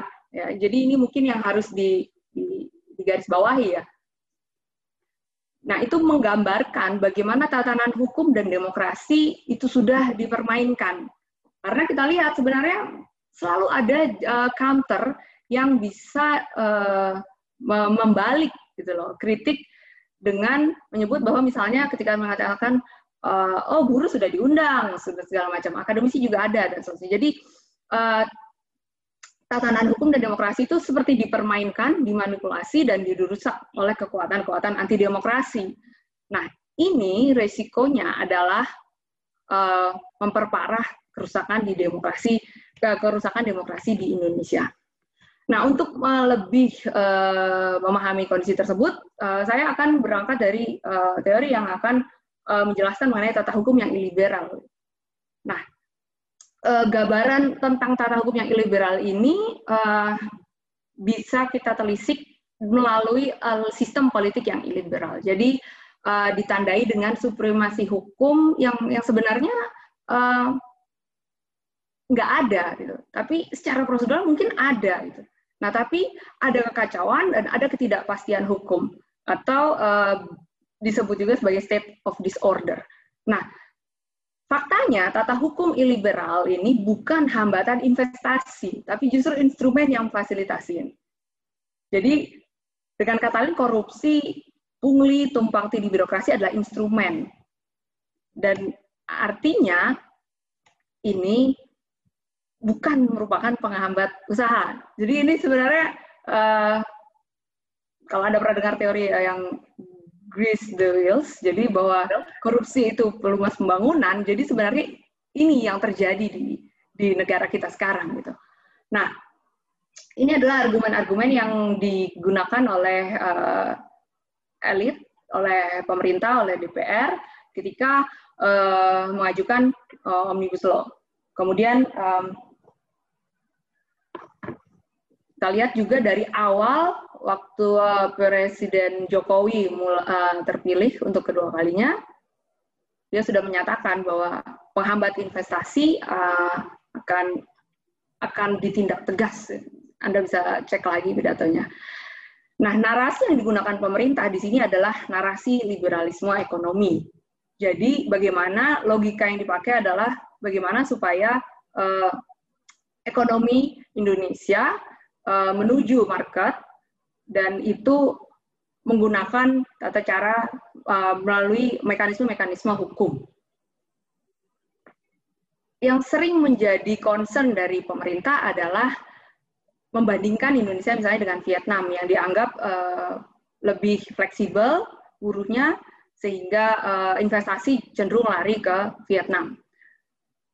Nah, Omnibus Law sendiri sudah uh, muncul pada saat uh, Jokowi berpidato dalam sidang paripurna MPR saat dia dilantik. Jadi memang ini sudah sudah sudah menjadi uh, program pemerintah sudah di, uh, di, diniatkan. Tapi yang harus kita pahami sebenarnya logika dari uh, ekonomi, uh, apa namanya liberalisme ekonomi ini sebenarnya seperti apa? Nah, kita lihat di sini ada survei dari World Economic Forum yang menyatakan bahwa faktor penghambat bisnis di Indonesia adalah korupsi. Itu yang dianggap sebagai faktor uh, yang paling tinggi dalam uh, dalam apa namanya dalam kasus uh, kemudahan berbisnis di Indonesia. Jadi selalu disampaikan bahwa korupsi itu adalah masalah serius yang akan mengancam uh, investasi di Indonesia. Kita bisa lihat di sini sebenarnya argumen ini sebenarnya uh, memang tidak secara langsung ya meng, me, apa namanya mem, menghubungkan uh, secara kausalitas apakah uh, korupsi itu kemudian punya hubungan sebab akibat dengan investasi. Tapi kalau kita lihat sebenarnya argumen yang mereka pakai dengan cara membandingkan rule of law dan ease of doing business itu sebenarnya kita akan lihat bahwa sebenarnya nggak nggak nggak terlalu berkaitan gitu dalam konteks Indonesia ya. Kita lihat misalnya di sini, ini kebetulan saya hanya merangkum dari 2009 sampai 2018. Ini uh, bagaimana rule of law, indeks rule of law di Indonesia ini termasuk rendah. Kemudian uh, ease of doing bisnisnya juga kita lihat. Nah, misalnya Cina. Cina ini rule of law-nya juga rendah kalau dibandingkan misalnya dengan Singapura yang terkenal rule of law-nya tinggi. Tapi Cina uh, ease of doing bisnisnya, uh, nah kita lihat sini misalnya ease of doing bisnisnya juga bagus gitu loh dibandingkan peringkatnya ya peringkatnya relatif bagus gitu. Jadi sebenarnya uh, ini patut dipertanyakan argumen yang digunakan oleh uh, oleh argumen yang dipakai oleh pemerintah ekonom terutama ya dalam hal ini. Nah, uh, kita lihat di sini bahwa narasi ekonomi rente itu sebenarnya sudah cukup jujur gitu. Jadi bahwa KPU menghambat investasi, kemudian KP revisi Undang-Undang KPK yang melemahkan KPK, yang pada akhirnya kita lihat sudah jarang lagi ada OTT segala macam itu. Nah, ketika dinyatakan bahwa revisi Undang-Undang KPK ini bikin iklim investasi makin kondusif, itu sebenarnya justru uh, statement yang jujur, gitu. statement yang jujur dari uh, para elit ekonomi dibandingkan ketika kita uh, uh, ketika kita melihat narasi ekonomi liberal yang menyebut bahwa uh, korupsi itu faktor uh, yang sangat mengganggu dalam investasi di Indonesia. Dalam wawancara saya kepada sejumlah pengusaha nasional uh, di awal tahun 2020, uh, terungkap juga bahwa mereka sebenarnya kesal dengan keberadaan KPK. Jadi mereka menyatakan bahwa memang bagus itu kalau revisi undang-undang KPK itu karena KPK itu malah benar-benar ganggu bisnis. Mereka menyatakan seperti itu. Jadi mereka nggak udah udah nggak segan lagi untuk mengekspresikan bahwa uh, mereka sangat uh, diuntungkan dengan keberadaan institusi-institusi uh, anti korupsi yang lemah Nah ini salah satu tulisan saya uh, dalam hal uh, bagaimana pelemahan KPK itu terjadi dan apa dampaknya kemudian. Nah kita lihat bahwa mekanisme yang ditempuh untuk melemahkan demokrasi, melebahkan rule of law itu justru dilakukan juga dengan cara-cara yang menggunakan jalur hukum gitu dengan cara merevisi undang-undang yang sebenarnya melindungi uh, hak-hak melindungi hak-hak warga. Kemudian misalnya di Undang-Undang KPK, revisi Undang-Undang Minerba, kemudian yang terakhir kemarin revisi Undang-Undang MK sebelum akhirnya uh, Undang-Undang Cipta Kerja. Nah, um, saya akan beri sedikit insight ya bagaimana Undang-Undang Cipta Kerja ini ma, seperti yang tadi dinyatakan oleh Mas Sofwan mendorong fleksibilitas tenaga kerja, tapi itu bukan sebenarnya bukan untuk liberalis, liberalisasi ekonomi, tapi untuk menopang rente. Jadi kalau kita uh, rujuk sejarahnya, liberalisasi ekonomi itu sudah beberapa kali dilakukan dan gagal. Jadi upaya untuk liberalisasi ekonomi itu bukannya tidak ada, ambil contoh aja tahun 1967 uh, pasca uh, peralihan kekuasaan dari Soekarno. Soeharto langsung membuat undang-undang penanaman modal asing, undang-undang nomor 1 tahun 67.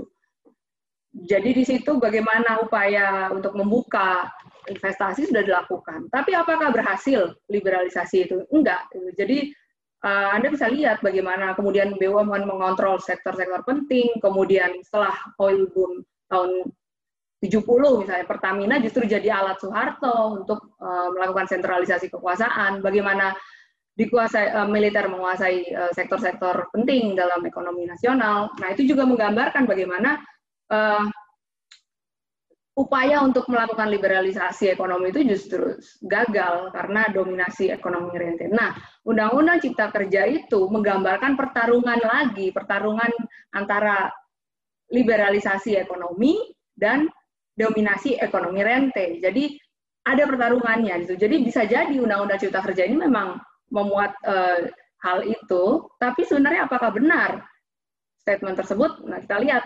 Saya kasih contoh satu pasal di pasal 163. Ini sebenarnya rangkaian. Jadi uh, ada uh, ada tadi saya sudah sempat jelaskan di awal bagaimana isu-isu yang terkait dengan substansi Undang-Undang Cipta Kerja. Nah, salah satunya adalah ini. Ada pembentukan lembaga pengelola investasi namanya. Nah, lembaga pengelolaan investasi ini berusaha untuk uh, mengumpulkan uh, akan menjadi apa namanya akan menjadi uh, akan mengelola dana yang yang berasal dari keuangan negara, kemudian uh,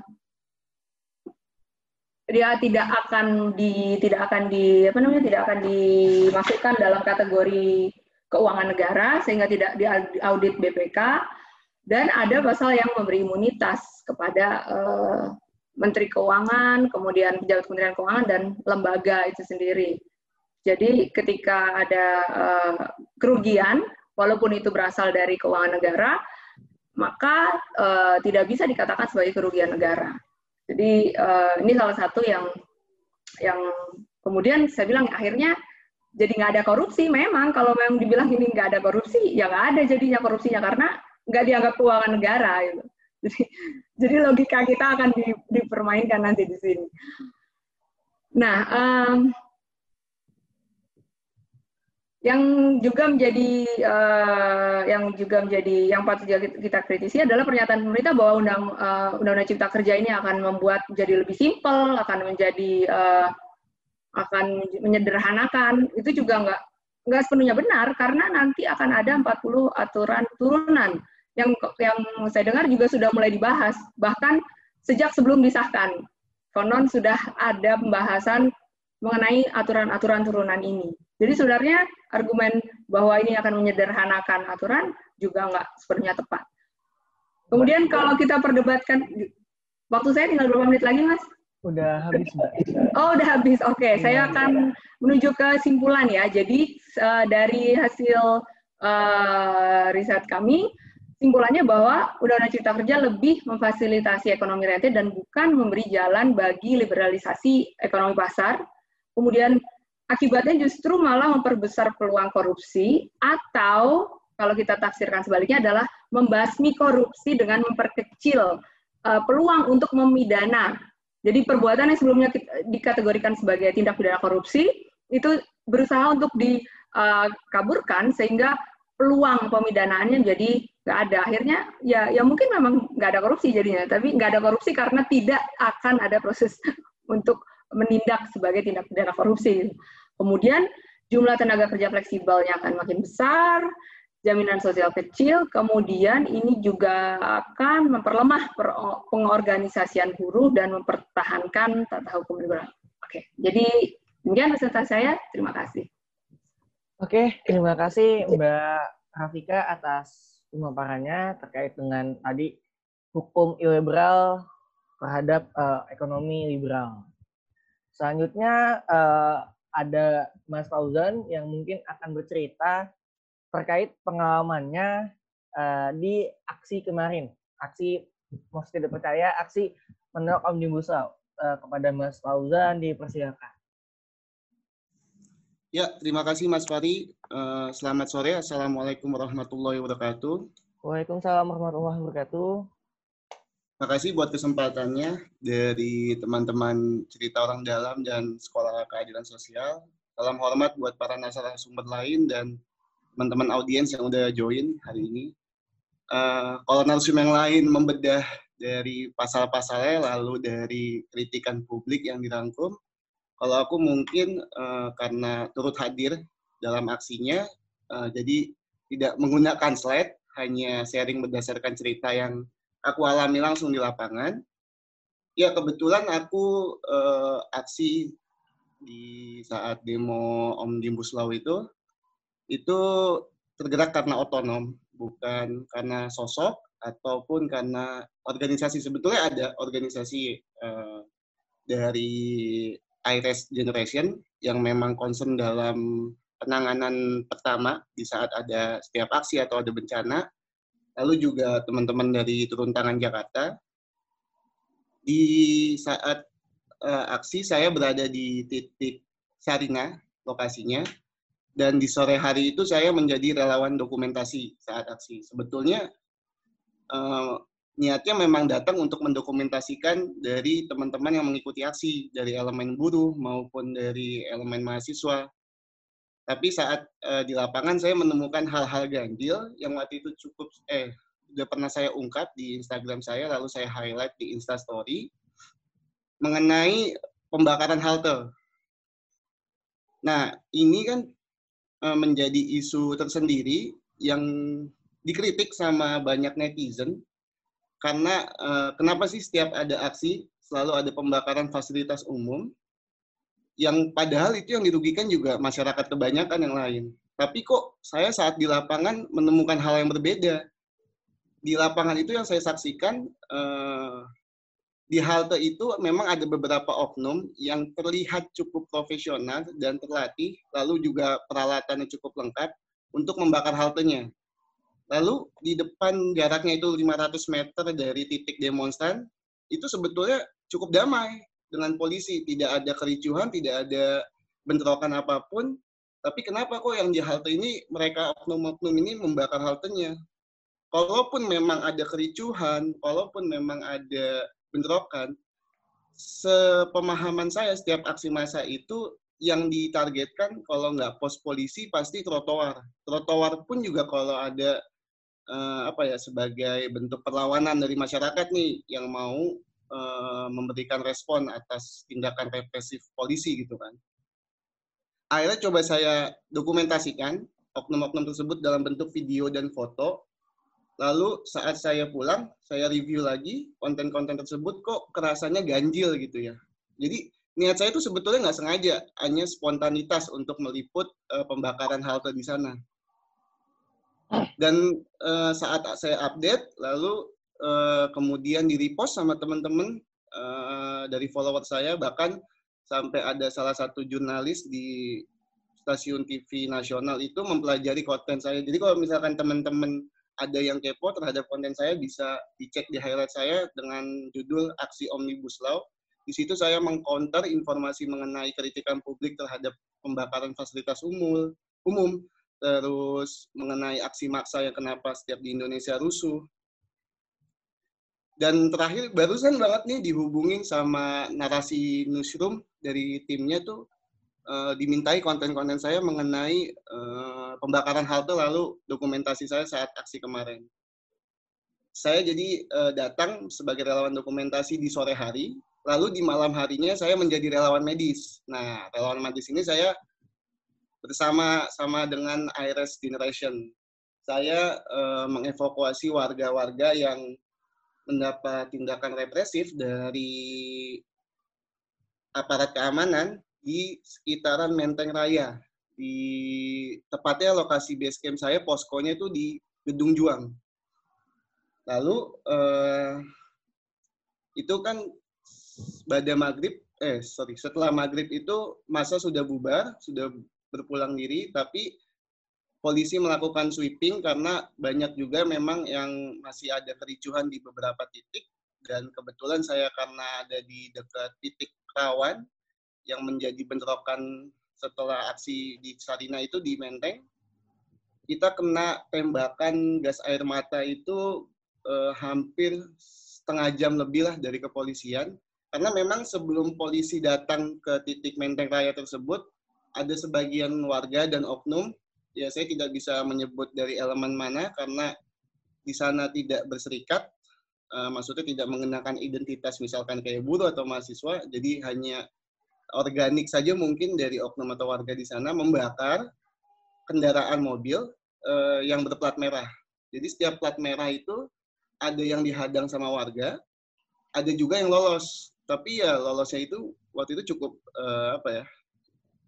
Cukup dikendarainya cukup ngebut juga uh, karena mereka ingin meloloskan dari rombongan warga di sana tapi ada satu yang akhirnya kehadang sama warga, lalu mobilnya dibakar dan saat polisi sweeping, ketemulah di titik tersebut uh, ada pembakaran mobil dan warga dipukul mundur ke kampung dekat Menteng Raya di sebelah Gedung Juang. Nah, di situlah saya mulai uh, dan teman-teman tuh uh, apa ya cukup mendokumentasikan juga, cukup menyaksikan juga penembakan dan represi uh, aparat keamanan saat menembaki warga dan uh, teman-teman yang masih melakukan aksi yang masuk ke kampung. Nah, saya cukup concern di saat itu adalah anak bayi dan orang tua yang lansia yang mungkin uh, fisiknya udah nggak kuat lagi karena tindakan represif dengan tembakan-tembakan gas air mata. Karena selama saya mengikuti aksi, gas air matanya yang kemarin dengan yang sebelum-sebelumnya saat uh, reformasi di korupsi lalu uh, demo-demo yang lain tuh tidak serasa seperti signifikannya uh, gas air mata saat aksi omnibus law. Jadi kayak saya rasa sih kalau uh, kesimpulan saya ini kayaknya di-upgrade lagi ya alat-alatnya untuk memukul mundur masa. Nah, setelah setengah jam lebih polisi sudah mengamankan dan uh, suasana dan kondisi cukup uh, apa namanya sudah dibubarkan masanya saya cukup eh saya mengevakuasi nih warga-warga yang luka yang kena tembak. Saya menemukan dua korban dari kampung tersebut.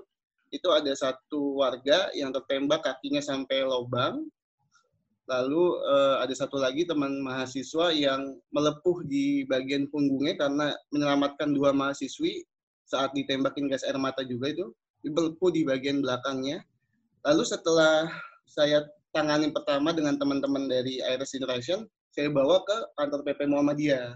Nah, di kantor PP Muhammadiyah, karena alat medisnya cukup memadai, akhirnya setelah dikasih penanganan pertama lagi, dibawalah ke rumah sakit.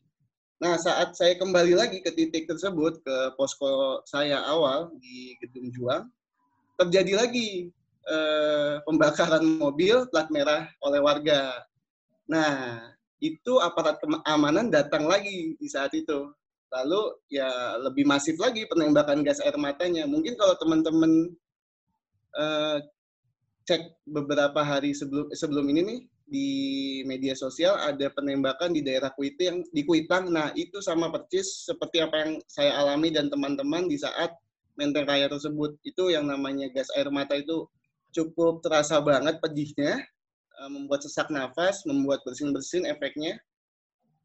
Itu sama halnya juga yang terjadi di Kuitang.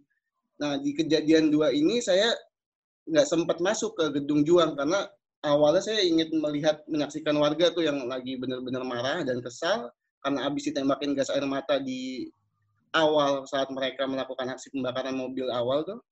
Yang kedua ini saya masih menyaksikan lalu saya nggak ngeh kalau memang di belakang itu ada aparat keamanan yang datang lagi untuk membubarkan massa. Dan saya di situlah di kejadian yang kedua itu saya bergabung dengan masyarakat untuk masuk ke kampung warga. Jadi saya uh, bisa dibilang diselamatkan warga karena saya waktu itu uh, masuk ke salah satu rumah warga untuk uh, diamanin dari aparat. Saat saya keluar, saya dikonfirmasi oleh toko setempat. Saya bilang uh, saya bukan warga di sana. Lalu saya ceritakan kronologinya. Lalu uh, di belakang pun juga masih ada yang kena pukulan kayak semacam bambu. Sebetulnya dia itu bukan warga juga, bukan dari elemen masyarakat yang turun aksi, hanya kalau nggak salah kuli proyek tanggul di sana yang kebetulan nggak sengaja mungkin dipukul sama aparat keamanan itu yang eh, cukup mengenaskan kondisinya waktu itu kepalanya bocor darahnya bercocor dan di situlah saya selamatkan lagi jadi eh, saya nggak bisa banyak cerita mungkin itu yang saya uh, bisa share mengenai pengalaman saya kemarin mengikuti aksi Omnibus Law. Gitu, Pak. Oke, terima kasih Mas Fauzan. Uh, sebelum masuk ke sesi tanya jawab atau sesi, jadi misalnya ada rekan-rekan yang ingin bertanya, uh, silakan ditulis pertanyaannya di kolom chat, nanti akan saya bacakan. Uh, diskusi yang menarik di sore hari ini, uh, saya punya beberapa pertanyaan untuk uh, pembicara pada sore hari ini, mungkin uh, pertama saya ingin menanya ke Mas Sofwan. Uh, Mas Sofwan, uh, menurut Mas sebagai seorang dosen uh, ilmu politik, sebenarnya ada nggak sih Mas uh, kira-kira kepentingan uh, internasional untuk uh, membuat Indonesia ini ekonominya lebih liberal atau mungkin istilahnya lebih pro terhadap pasar bebas atau sebenarnya uh, ini emang inisiatif pemerintah aja untuk meningkatkan investasi masuk ke Indonesia, Mas? Atau gimana, Mas? Menurut Mas Sofwan? Ya, saya kira dorongan uh, untuk reformasi struktural itu uh, bisa datang dari berbagai tempat ya.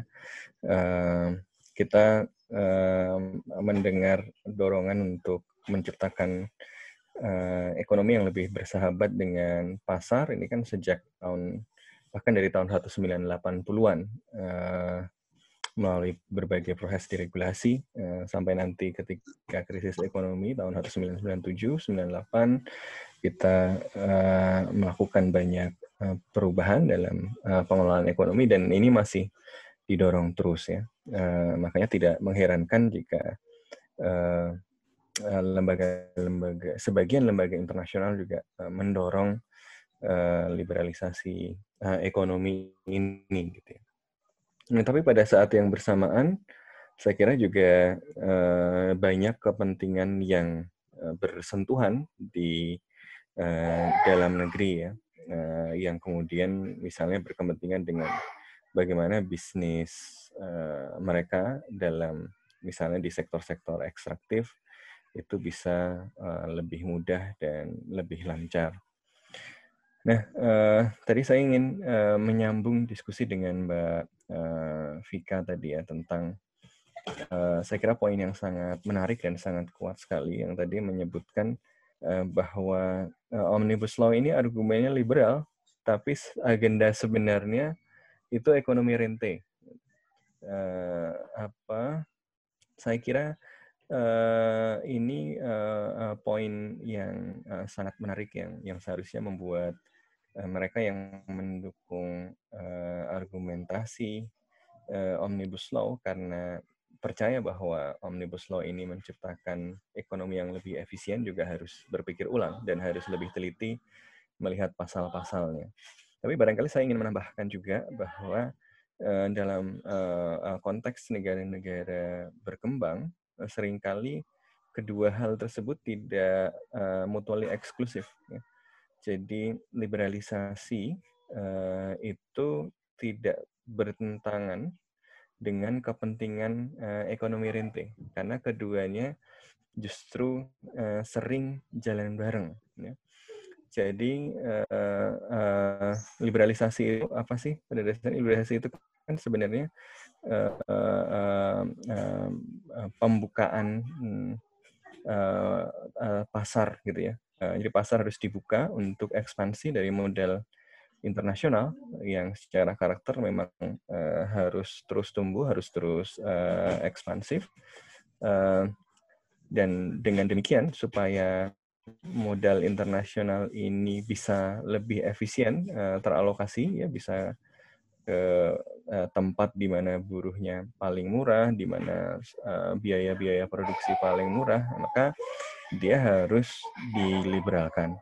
Tapi pada saat yang bersamaan, ketika uh, modal ini uh, masuk ke negara-negara uh, berkembang, uh, yang kemudian tumbuh uh, bukan uh, masyarakat uh, kapitalis ya, atau masyarakat ya, industri seperti seharusnya gitu ya. Kalau modal masuk, capital constraint teratasi, uh, surplus dari uh, uh, ekonomi itu kemudian diinvestasikan, uh, kemudian mendorong industrialisasi. Tapi kan ini tidak terjadi di banyak negara berkembang. Kayak di Indonesia justru terjadi deindustrialisasi di uh, apa uh, banyak tempat justru memunculkan uh, apa stagnasi uh, ekonomi gitu kan justru membuat negara tersebut bergantung kepada tipe modal yang masuknya modal masuk ekspansinya bukan di sektor-sektor yang menumbuhkan kapasitas industri, tetapi di sektor-sektor uh, ekstraktif di situ. Jadi ada betul ada tensi antara uh, liberalisme dengan liberalisasi dengan ekonomi rente, tetapi di banyak kasus uh, jika kita melihatnya di dalam uh, skala internasional, uh, yaitu ekspansi uh, uh, dari modal internasional tersebut dalam pembagian kerja internasional itu, maka uh, rente sering kali apa uh, ekonomi rente sering kali menjadi jalan masuk bagi uh, pembukaan kapital internasional tadi. Karena nggak bisa tiba-tiba liberal uh, langsung buka semua nggak bisa. Dia harus masuk ke uh, realitas uh, ekonomi politik di suatu negara tersebut. Karena itu dia kemudian masuk melalui uh, uh, uh, koalisi dengan elit yang beroperasi uh, melalui uh, ekonomi rente tadi. Kita lihat misalnya dalam uh, liberalisasi, salah satu liberalisasi paling besar yang terjadi di Indonesia kan tahun 1967 ketika kemudian ada undang-undang penanaman modal asing. Itu kan jelas liberalisasi. By definition itu liberalisasi. Tapi liberalisasinya kemudian bekerja dengan cara apa? Bagaimana kemudian uh, apa uh, apa pembukaan uh, modal asing terhadap sumber daya alam itu itu kemudian uh, di dicangkokkan ke dalam uh, ekonomi uh, rente gitu jadi yang kemudian membawa modal masuk yang kemudian uh, bekerja sama dengan modal internasional tersebut itu adalah elit elit yang uh, yang memuluskan jalan bagi modal internasional masuk tersebut gitu ya jadi kita kemudian melihat ada uh, kronisme dan seterusnya. Jadi betul bahwa ada ketegangan, ada tensi antara rente, ya, uh, kepentingan dari elit uh, di negara uh, berkembang untuk me, me, me, mengambil surplus melalui uh, rente, gitu ya, secara curang melalui proses rente. Tapi betul juga ada dorongan untuk liberalisasi dari modal internasional dan uh, pada titik tertentu mereka uh, tentu ada tensinya, ada ketegangannya, tapi dalam banyak hal kemudian uh, mereka juga apa, uh, ke, ke, apa kepentingan-kepentingannya juga kemudian bisa ketemu. Seperti tadi ya liberalisasi uh, apa investasi SDA tahun 1967 itu uh, itu liberalisasi jelas, tetapi pada saat yang bersamaan itu uh, tidak menumbuhkan kelas entrepreneur sejati yang muncul adalah uh, pendalaman uh, ekonomi rente. Nanti proses-proses uh, uh, selanjutnya juga uh, demikian. Jadi uh, yang terjadi adalah uh, liberal enggak, manfaat-manfaat dari liberalisasi enggak dapat, tapi dampak negatif dari liberalisasinya dapat. Uh, karena apa? Karena dampak positifnya itu di di, ditangkap oleh eh, apa ekonomi rente tadi, tapi dampak negatifnya seperti perlindungan yang dikurangi, investasi yang lebih eh, bebas, kontrol yang lebih berkurang itu dapat gitu. Jadi eh, mendapatkan eh, kita eh, risiko-risiko eh, liberalisasi itu kita dapat, tapi manfaat-manfaat liberalisasi diambil uh, uh, apa jadi tidak optimal, jadi uh, tidak muncul karena kemudian uh, dijebak oleh ekonomi rente. Jadi manfaatnya nggak dapat, uh, tapi dampaknya dapat. Jadi saya kira uh, uh, di situ Mas uh, Fahri gitu ya. Uh, jadi uh, memang ada kepentingan dari uh, apa uh, dalam negeri ya elit dalam negeri, tetapi juga ada uh, juga kepentingan uh, untuk ekspansi modal. Belum tentu ini didorong apa ya? Uh, tidak selalu didorong oleh uh, niat jahat, misalnya bisa jadi karena memang cara uh, berpikirnya uh, begitu juga. Tapi jelas kalau kita lihat dari uh, apa uh, implikasinya yang kita khawatirkan adalah ya tadi manfaat-manfaat dari liberalisasi itu tidak kita peroleh secara optimal tapi dampak-dampaknya uh, uh, dirasakan secara uh, besar. Ya. Uh, manfaatnya hilang karena diambil oleh ekonomi rente tadi, tapi dampaknya dirasakan oleh publik. Uh, nah ini kan yang kita tidak inginkan. Oke, uh, terima kasih banyak Mas. Tadi uh, saya tertarik dengan pemaparannya mungkin nanti akan saya tanyakan, tapi saya mungkin akan ke pembicara yang lain dulu. Mungkin saya akan menanyakan uh, kepada Mbak Rafika. Tadi uh, Mbak memaparkan pemerintah mengklaim banyak klaim terkait dengan undang undang-undang Cipta Kerja ini. Bahwa undang Cipta Kerja ini uh, membuka investasi banyak, membuka lapangan pekerjaan dan lain sebagainya. Bahkan pemerintah uh, membuat narasi bahwa orang-orang yang protes uh, Undang-Undang Cipta Kerja ini ada orang yang tidak membaca dan termakan dengan hoax dan sebagian bahkan ditangkap uh, dengan Undang-Undang ITE. Bagaimana, bagaimana Mbak? Oh ya, dan bahkan kemarin di salah satu televisi nasional Menteri Komunikasi kita mengatakan bahwa ketika pemerintah mengatakan itu hoax, ya hoax, jangan dibantah lagi. Nah, uh, bagaimana menurut Mbak uh, melihat permasalahan ini? Jadi uh, semua orang yang menentang Undang-Undang Cipta Kerja dianggap termakan oleh hoax dan akhirnya uh, diancam oleh pidana Undang-Undang ITE uh, eh, pasal ujaran kebencian dan berita kebohongan. Oke, okay. uh, eh, jadi seperti uh, yang tadi sudah saya jelaskan, karena yang digunakan oleh uh, pemerintah narasinya juga menggunakan cara-cara yang sebenarnya bisa dibilang cara-cara yang legal gitu dengan misalnya ada undang-undang untuk memproses itu. Ada ada narasi-narasi yang juga uh, menggunakan uh, apa namanya cara-cara hukum gitu loh.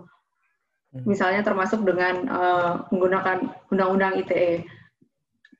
Saya kira kita kembali ke pertanyaan uh, kenapa itu semua bisa muncul, narasi pemerintah seperti itu bisa muncul, kemudian kenapa uh, counter yang digunakan seperti itu karena uh, yang dila, sedang dilakukan adalah upaya-upaya untuk um, menghambat uh, apa ya challenge terhadap ekonomi rente itu sendiri. Karena dengan adanya demokrasi dengan adanya rule of law kemudian buruh yang yang tidak fleksibel artinya buruh yang uh, susah dipecat buruh yang organized gitu.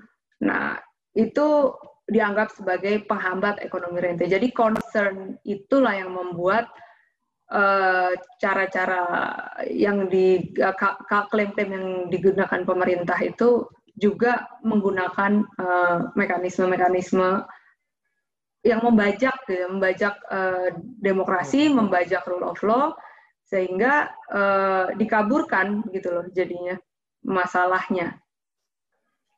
Saya kira gitu ya. Oke, uh, terima kasih banyak Mbak. Uh, mungkin saya juga ingin bertanya, uh, Mas Fauzan.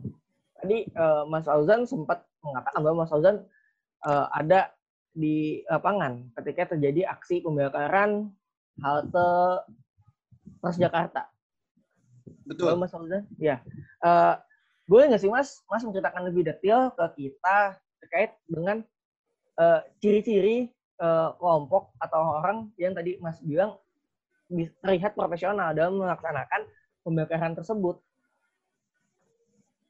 Nah, Kalau tadi dari... sempat lihat IG Mas Fauzan itu ada beberapa foto-foto. Jadi mungkin bisa Mas menceritakan lebih detailnya kayak uh, gimana sih uh, tampang dari kelompok-kelompok tersebut?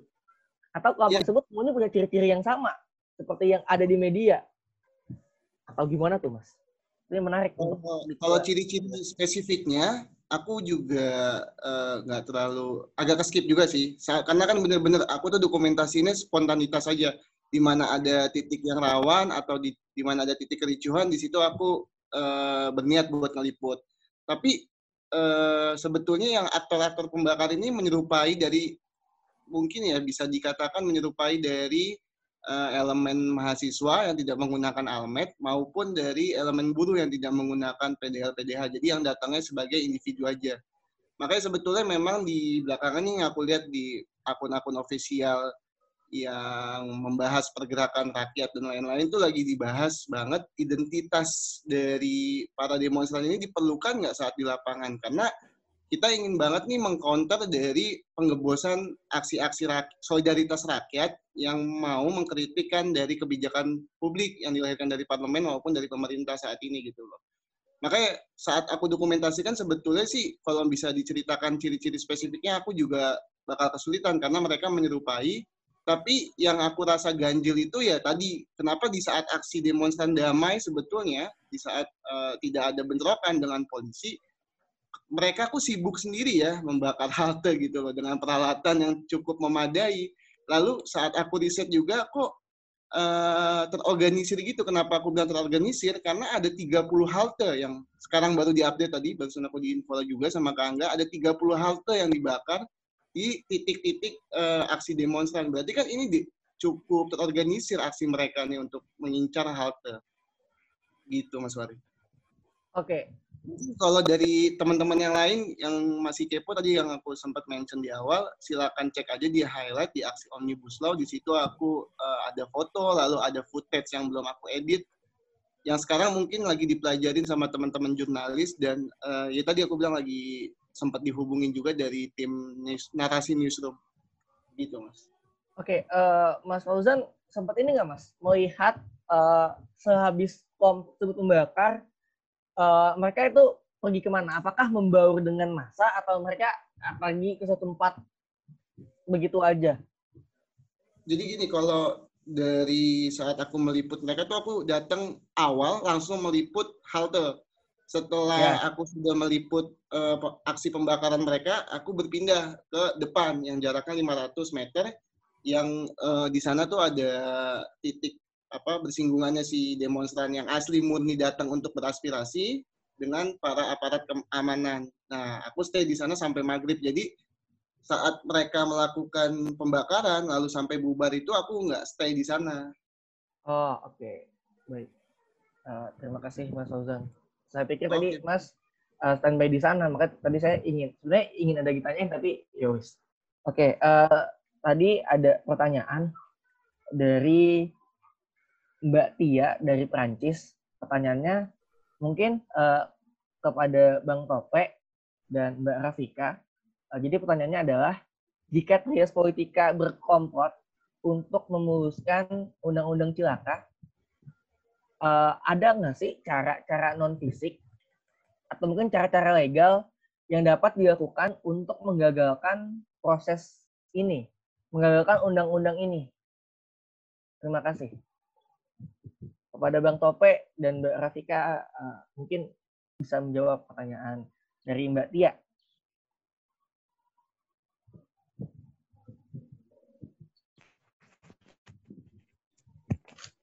Ya. Oke. Okay. Uh, kedengeran, Bang.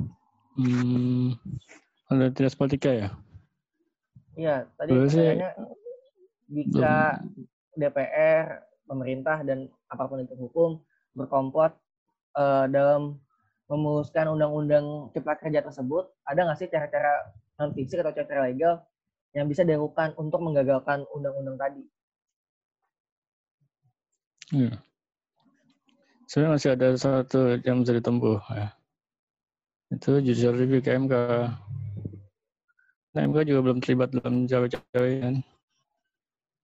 Gitu Ini alhamdulillah kita masih punya Mahkamah Konstitusi. Hmm. Kita bisa mm, memohon pengujian formil untuk pembatalan seluruhnya. Karena jelasnya melanggar prosedur kan. Itu. Oke, eh, terima kasih Bang Tope. Mungkin dari Mbak Rafika ada yang ingin ditambahkan? Uh, jadi kalau untuk uh, res respon atas proses uh, legislasi tadi ya, memang ada dua jalur yang um, yang yang yang umumnya ditempuh untuk menggagalkan polisi yang tidak adil. Yang pertama jalur legal yaitu juga melalui jalur parlemen. Uh, kemudian contohnya kalau yang jalur legal misalnya dengan mendesak untuk perpu, kemudian dengan uh, judicial review, kemudian ada juga usulan dari beberapa ahli pidana yang mengusulkan bagaimana seandainya untuk uh, menggunakan mekanisme hukum pidana. Misalnya ada pasal di KUHP pasal 263 misalnya tentang pemalsuan uh, surat itu yang sempat digunakan pada saat ada kasus uh, uh, penghapusan pasal mengenai tembakau dalam Undang-Undang Kesehatan beberapa waktu lalu, tapi juga gagal dan itu di SP3. Uh, sehingga uh, saya sendiri ragu dengan jalur-jalur uh, hukum ketika sudah dimanipulasi sedemikian rupa. Jadi peluang-peluang melalui jalur hukum saya kira sudah semakin kecil ya. Jadi uh, kalau melihat kondisi sekarang ya ketika jalur uh, jalur hukum sudah mampet semuanya, ya artinya mungkin hanya tersisa jalur ekstra parlemen gitu.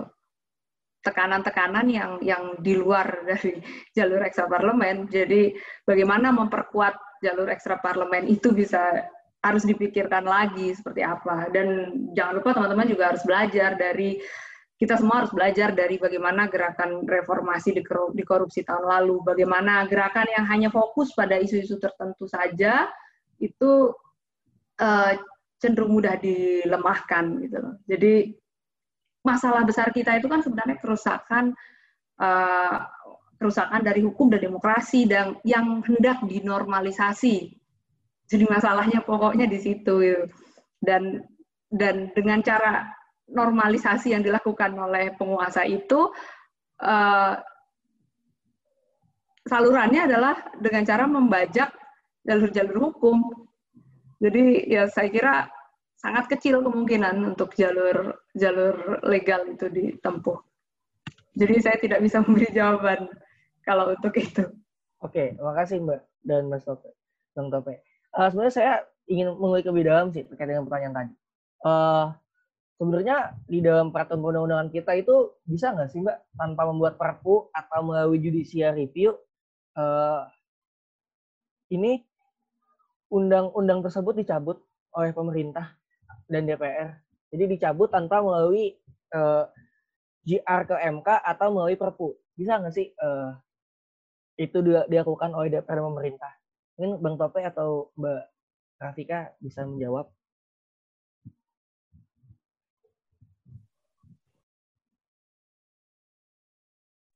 Bang Topi dulu aja sepertinya kalau untuk isu ketatanegaraan. Oke. Okay. Tanpa melalui perpu maupun judicial review ya? Iya bang. Bisa nggak bang? Jadi ada anggota DPR yang kontak saya dia bilang gimana kalau Demokrat sama PKS-nya menginisiasi legislative review katanya. Saya bilang ya harus dihitung-hitung votingnya gimana, dukungan dari parlemen. Dia bilang ya peluangnya kecil sih, dia bilang ya udah gitu jadi akibatnya. Jadi memang ada juga yang berspekulasi misalnya ya. Katanya dengan perpanjangan masa jabatan dari MK itu katanya juga itu jadi permen buat buat MK. Kita bilang tuh perpanjangan masa jabatan juga inkonstitusional sebetulnya. Kan di, uh, sebelumnya kan cuma buat lima tahun satu periode ya. Sekarang katanya udah sampai usia 70 tahun.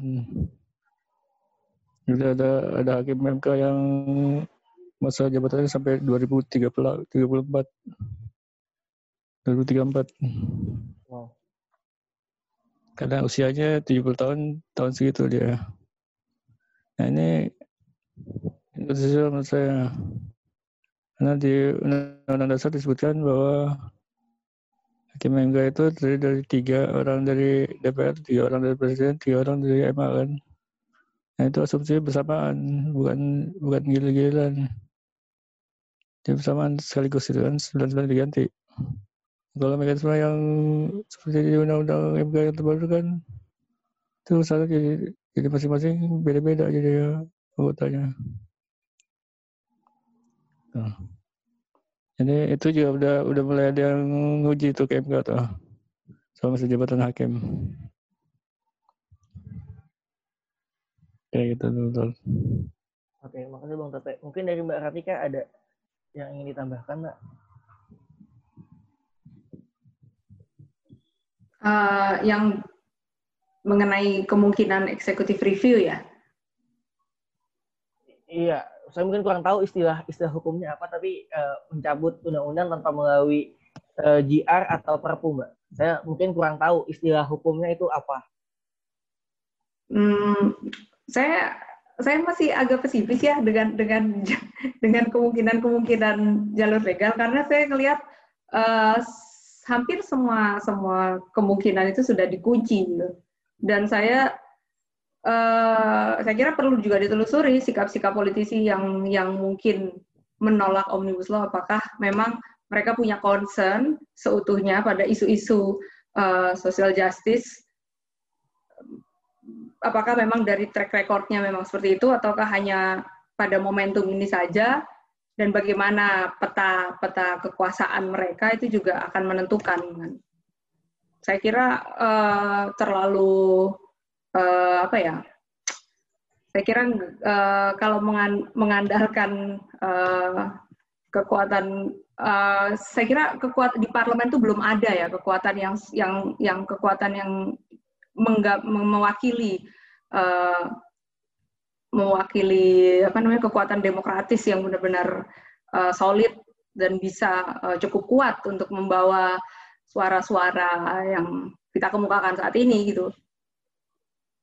Gitu. Oke, terima kasih banyak, Mbak.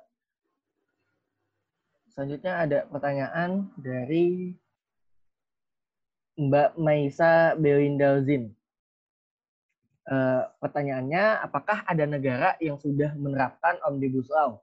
Jika ada, bagaimana efektivitasnya bagi perekonomian negara tersebut? Uh, dan bagaimana historisnya uh, di negara tersebut?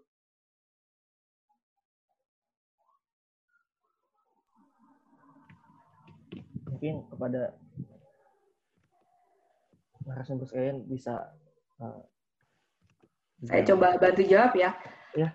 Uh, di beberapa negara ada metode omnibus. Uh, jadi uh, misalnya uh, di Amerika, di, kemudian di Kanada, di New Zealand, di Jerman juga ada. Gitu. Uh, saya belum melakukan studi yang yang yang mendalam terkait bagaimana uh, efektivitasnya bagi perekonomian uh, terkait omnibus law itu yang jelas kalau perbedaan secara metodenya di di di, di, di beberapa negara itu ada uh, pembatasan-pembatasan. Jadi memang omnibus law-nya sudah diatur, kemudian ada batasan-batasannya.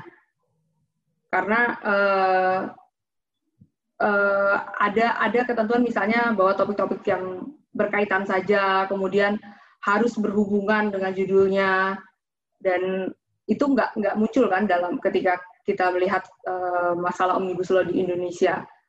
Yang jelas uh, keberadaan omnibus law walaupun ada batasan-batasan yang tetap mendapat kritik dan mendapat uh, mengandung permasalahan gitu loh. Jadi ada kepentingan-kepentingan yang disembunyikan karena ada ratusan pasal yang susah diperiksa, kemudian yang yang uh, apa namanya, yang sangat uh, besar uh, apa namanya jangkauan cakupannya sehingga itu sangat menyulitkan Tapi yang perlu saya garis bawahi adalah walaupun uh, kalaupun misalnya kita mempunyai metode kita mau menerima metode tersebut, masalahnya bukan di situ kalau menurut saya. Jadi bukan hanya soal metodenya saja itu. Itu memang jadi pintu masuk gitu. Tapi kita harus melihat lebih jauh dari dari uh, metode omnibus yang memang memang membuka peluang-peluang untuk uh, penyelundupan pasal-pasal bermasalah apa atau apa yang sering disebut dengan sejumlah ahli sebagai legislative crime. Tapi kita juga harus menyoroti bagaimana karakter hukum dan politik karena kita lihat juga ada masalah-masalah lain selain omnibus law. Kita juga menghadapi masalah dalam revisi undang-undang KPK misalnya, kemudian revisi undang-undang Minerba, revisi MK. Kalau kita melihat ada begitu banyak permasalahan dalam produk-produk hukum tersebut, apakah kita hanya cukup mempermasalahkan ini saja kan enggak? Kita harus melihat apa yang lebih jauh kita harus bisa mengabstraksikan sebenarnya. Dari semua fenomena yang kita temukan ini, sebenarnya mengerucut ke mana. Jadi itu yang sebenarnya harus jadi uh, perhatian teman-teman, terutama yang yang yang punya concern, yang yang terkait dengan gerakan untuk uh, men-challenge upaya-upaya membajak demokrasi dan uh, supremasi hukum di Indonesia. Jadi persoalannya itu bukan hanya semata-mata pada omnibus aja buat yang tadi, tapi pada uh, hal mendasar apa sih yang lebih mendasar lagi terkait fenomena-fenomena uh, hukum selama ini atau mungkin satu tahun ke belakang dari reformasi di korupsi sampai uh, hari ini? Sebenarnya nggak dari satu tahun ke oh. belakang juga ya, dari misalnya pelemahan KPK juga sudah dari era sebelumnya gitu, cuma belum berha belum sukses gitu. Jadi saya kira itu itu proses yang yang yang yang berlanjut terus dan semakin terasa adalah di periode kedua Presiden Jokowi, saya kira. Oke, terima kasih banyak, Mbak. Selanjutnya ada pertanyaan dari Mbak Ayu. Uh, pertanyaannya adalah, maaf saya batuk. Uh, menurut ahli ekonomi, uh, ekono, menurut ahli ekonomi elit, apa alasan Indonesia sudah bisa memasuki ekonomi rente berkedok undang-undang liberal? apakah Indonesia sudah siap? Mungkin Mas Sofan bisa membantu menjawab. Uh, mungkin formulasi kalimatnya ini ya, apakah Indonesia uh, apa apa apakah Indonesia sudah siap kalau memasuki liberalisasi kayak tadi ya? Ya mungkin uh, seperti itu. Iya.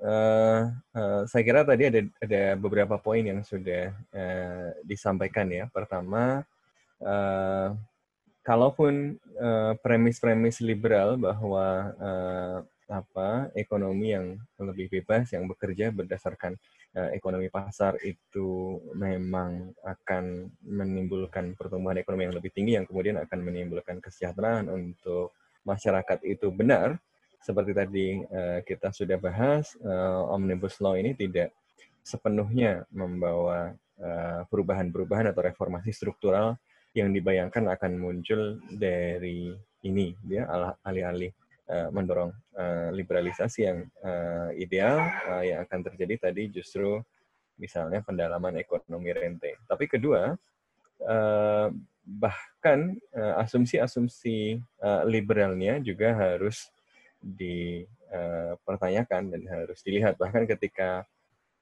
kemudian Eh, benar ini kemudian mendorong reformasi struktural yang diharapkan tadi, dampak uh, positifnya juga uh, bukan sesuatu yang sudah uh, dijamin untuk kemudian uh, hadir. Dia kan harus hadir bersamaan dengan aspek-aspek lain. Misalnya kita uh, lihat satu persatu ya. Apakah kalau dengan fleksibilitas tenaga kerja investasi akan datang? Belum tentu. Uh, karena uh, apa ada faktor-faktor lain yang berpengaruh kepada investasi tersebut gitu ya. Uh, apakah kalau kemudian uh, investasi datang, tingkat produktivitas kemudian menjadi meningkat? Ya belum tentu juga karena uh, ada banyak faktor lain juga yang uh, berpengaruh apalagi tadi dalam konteks ekonomi Indonesia yang uh, didominasi oleh rent seeking seperti ini. Nah, karena itu, kalau pertanyaannya adalah siap atau tidak siap, saya kira apa ya bukan uh, uh, pertanyaan yang yang pas gitu. Yang pas itu adalah siapa yang mendorong dan untuk kepentingan apa uh, agenda ini didorong. Uh, ada yang mendorong karena memang percaya bahwa uh, reformasi struktural akan akan memperbaiki kondisi ekonomi. Nah, ini kalau yang percaya begitu, ya berarti harus lihat lagi pasal-pasalnya apakah benar uh, yang dilakukan itu akan melakukan perubahan yang diharapkan atau sebenarnya sedang dibohongi. Sekaligus juga uh, memikirkan ulang tentang asumsi-asumsi uh, tentang reformasi struktural tadi. Jangan-jangan rumus-rumus reformasi struktural ekonomi itu tidak selalu bisa bekerja dan tidak selalu bisa diterapkan dan berdampak baik baik untuk semua negara kan? Tidak ada one size fits all. Ini kan kritik utama uh, dari orang-orang seperti Stiglitz misalnya yang percaya bahwa uh, pasar bebas itu bukan tongkat ajaib yang menyelesaikan semua masalah ya, sekarang uh, sekarang uh, di banyak tempat atau di ortodoksi uh, ekonomi uh, liberal misalnya, uh, semua masalah itu solusinya adalah liberalisasi, desentralisasi, deregulasi. Uh, tapi di banyak kasus, uh, seperti yang dibahas oleh orang-orang seperti Stiglitz, seperti Hajun Chang, ya, seperti Dani Rodrik, ya, menunjukkan bahwa tidak selalu loh uh, apa yang kemudian disarankan uh, sebagai resep untuk menyelesaikan ya, ya masalah-masalah yang kompleks tadi itu bekerja. Ada banyak faktor yang berpengaruh kepada bekerjanya solusi-solusi yang sering dianggap sebagai one size fits all tadi. Ya karena itu kemudian menjadi penting satu untuk melihat siapa yang diuntungkan, siapa yang mendorong, harus dilihat detail-detailnya, konsekuensinya uh, uh, seperti apa secara kritis gitu ya. Jadi uh, saya kira yang krusial adalah kemudian kalau memang niatnya baik ya, uh, meskipun dia didasari pada asumsi yang uh, saya tidak setuju, asumsi uh, apa uh, ekonomi yang saya tidak uh, sepenuhnya sepakat misalnya. Tapi kalau memang niatnya baik, ya boleh saja nggak apa-apa, silahkan. Tetapi ayo kita proses dan kita debatkan dengan terbuka dengan baik. Kalau memang niatnya baik kalau memang niatnya untuk structural reform yang niatnya untuk masyarakat luas ayo kita bicarakan baik-baik dimulai dengan proses yang baik eh, sehingga perspektif yang berbeda itu juga uh, bisa uh, beradu argumen di situ. Tapi kalau prosesnya saja tidak baik gitu ya prosesnya saja sembunyi-sembunyi dan diwarnai dengan banyak kejanggalan bagaimana kita bisa percaya bahwa niatnya baik. Bagaimana kita percaya bahwa argumen-argumen untuk mendorong dan mendukung itu tadi benar-benar uh, uh, tulus gitu ya. Karena itu, karena semua gagasan kan harus uh, diuji dalam uh, uh, proses uh, legis legislasi yang sehat tadi. Jadi saya kira uh, poinnya di situ. Poinnya bukan uh, kita siap atau uh, tidak siap ya. Poinnya adalah siapa yang mendorong ini dan untuk apa? Ada intelektual-intelektual yang memang mendorong karena percaya uh, pada pentingnya reformasi struktural. Silahkan, tidak apa-apa. Tapi uh, uh, uh, ayo kita uh, ikuti prosesnya dengan uh, baik gitu. Kalau kalau kemudian uh, yang mendukung dengan niat baik itu pun mendukung proses yang tidak baik, jangan-jangan Anda sedang digunakan untuk membenarkan niat dari orang-orang yang uh, tidak baik tadi gitu ya. Uh, jadi saya kira uh, dalam hal ini uh, kalau soal substansi perdebatan bisa banyak karena ada beragam perspektif ekonomi politik gitu ya. Tapi maka kemudian menjadi krusial untuk mengujinya di dalam perdebatan yang sehat di dalam masyarakat demokratis dan ini muncul dalam proses. Masalahnya prosesnya kita lihat seperti apa dan kalau prosesnya bermasalah ya jangan-jangan memang agendanya bermasalah saya kira itu uh, uh, poinnya ya.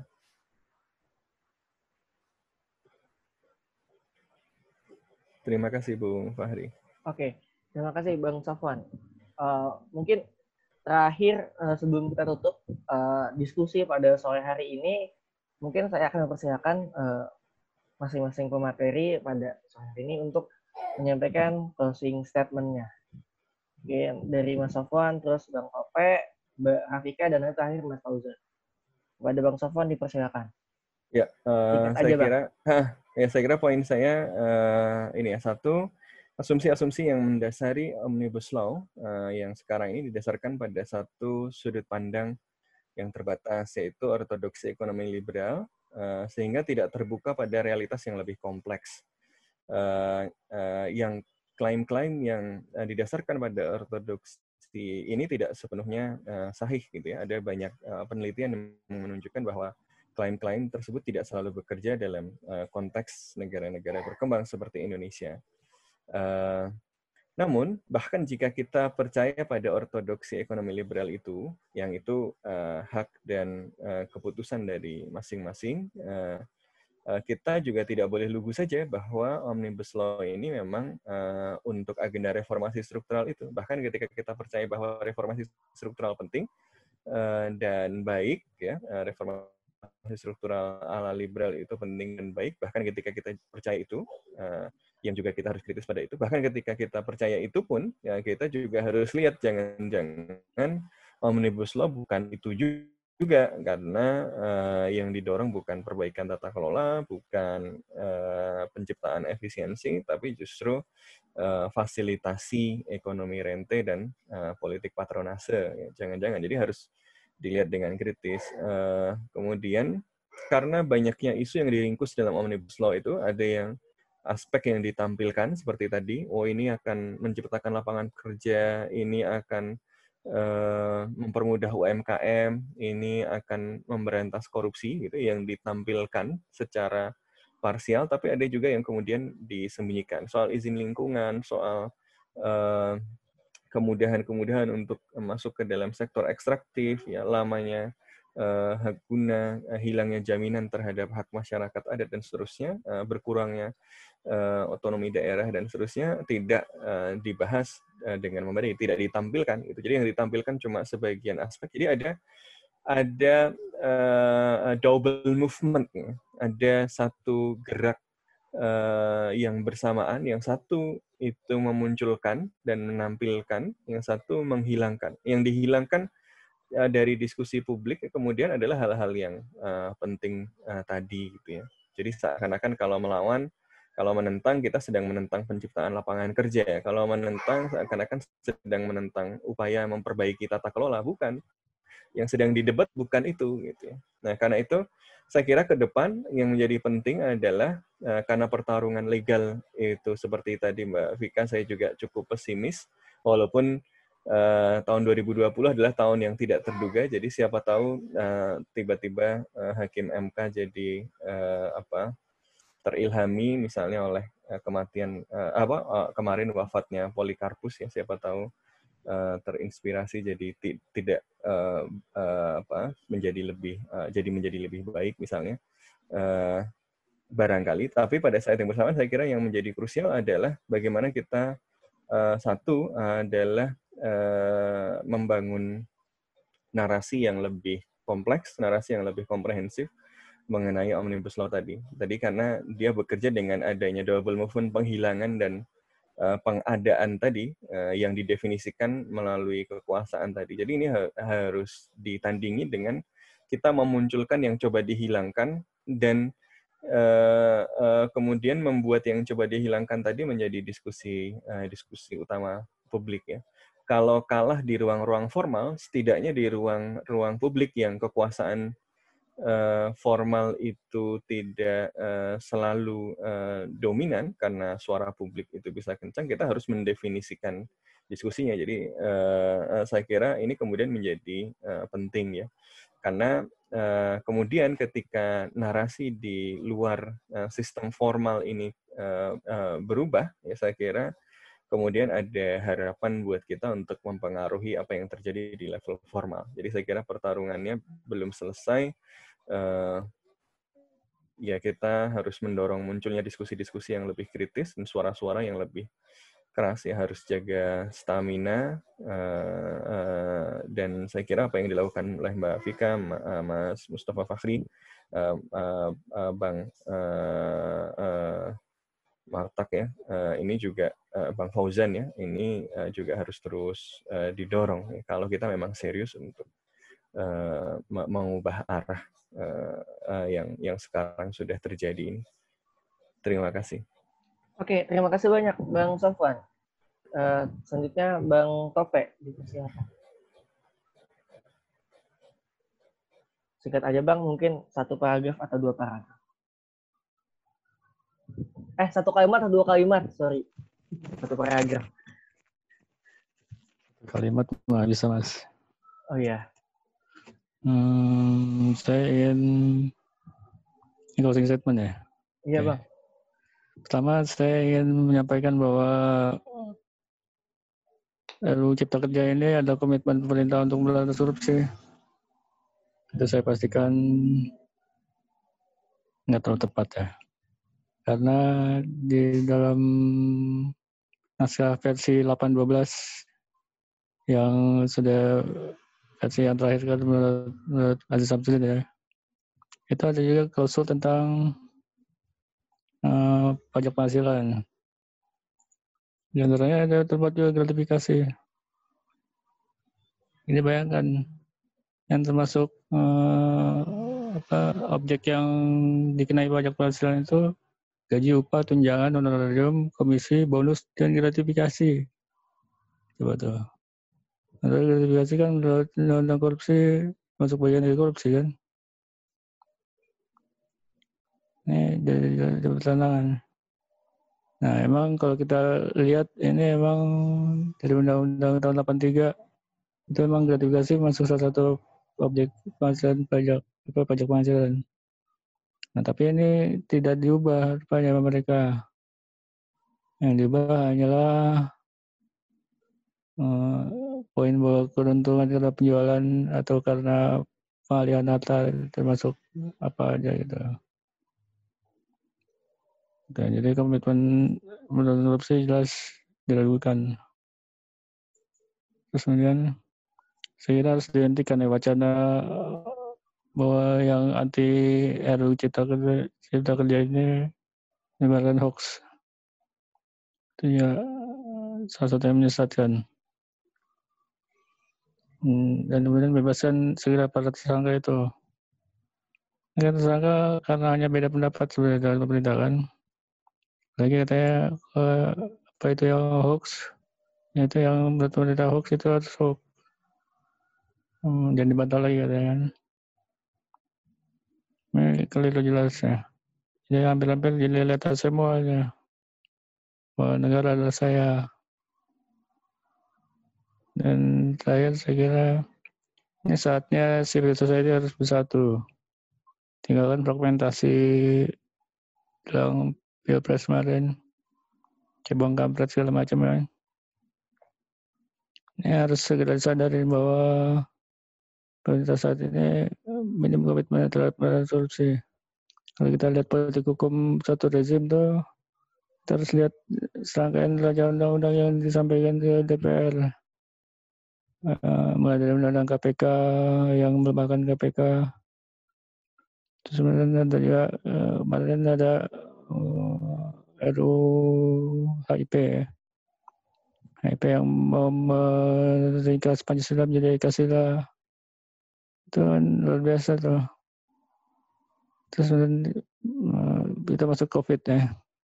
Covid juga ada beberapa yang aneh buat kita menjalan-jalan di masa pandemi ini yang dimulai perpu tentang stabilitas ekonomi segala macam terus kemudian ada juga yang tentuan soal uh, apa imunitas ya Hmm.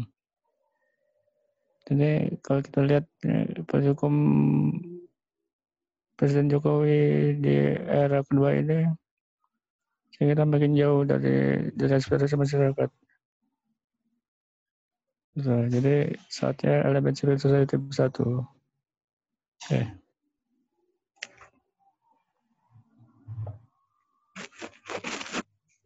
Ini mas. Oke, terima kasih Bang Tope. Mbak Rafika, Dipersilakan.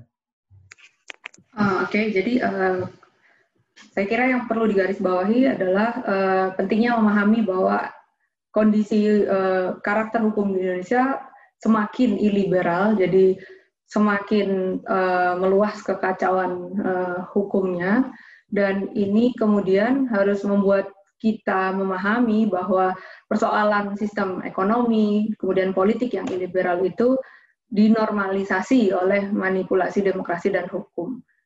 Nah, yang harus kita antisipasi adalah bahwa jalur hukum bisa menjadi suatu jebakan yang uh, disiapkan justru untuk oleh oleh para oleh elemen anti demokrasi sehingga kita harus mempertimbangkan kemungkinan lain ketika proses hukum tidak lagi bisa diandalkan dalam menjawab permasalahan permasalahan tersebut. Dan uh, yang kedua, yang paling utama sama seperti yang tadi disampaikan Bang Tope bahwa eh, memperkuat gerakan masyarakat sipil sudah sudah tidak terhindarkan lagi saat ini dan yang juga perlu kita pahami bahwa mungkin sebagian uh, mungkin literatur yang dominan menganggap bahwa demokrasi itu uh, paling utama adalah kontribusi dari kelas berjuis gitu.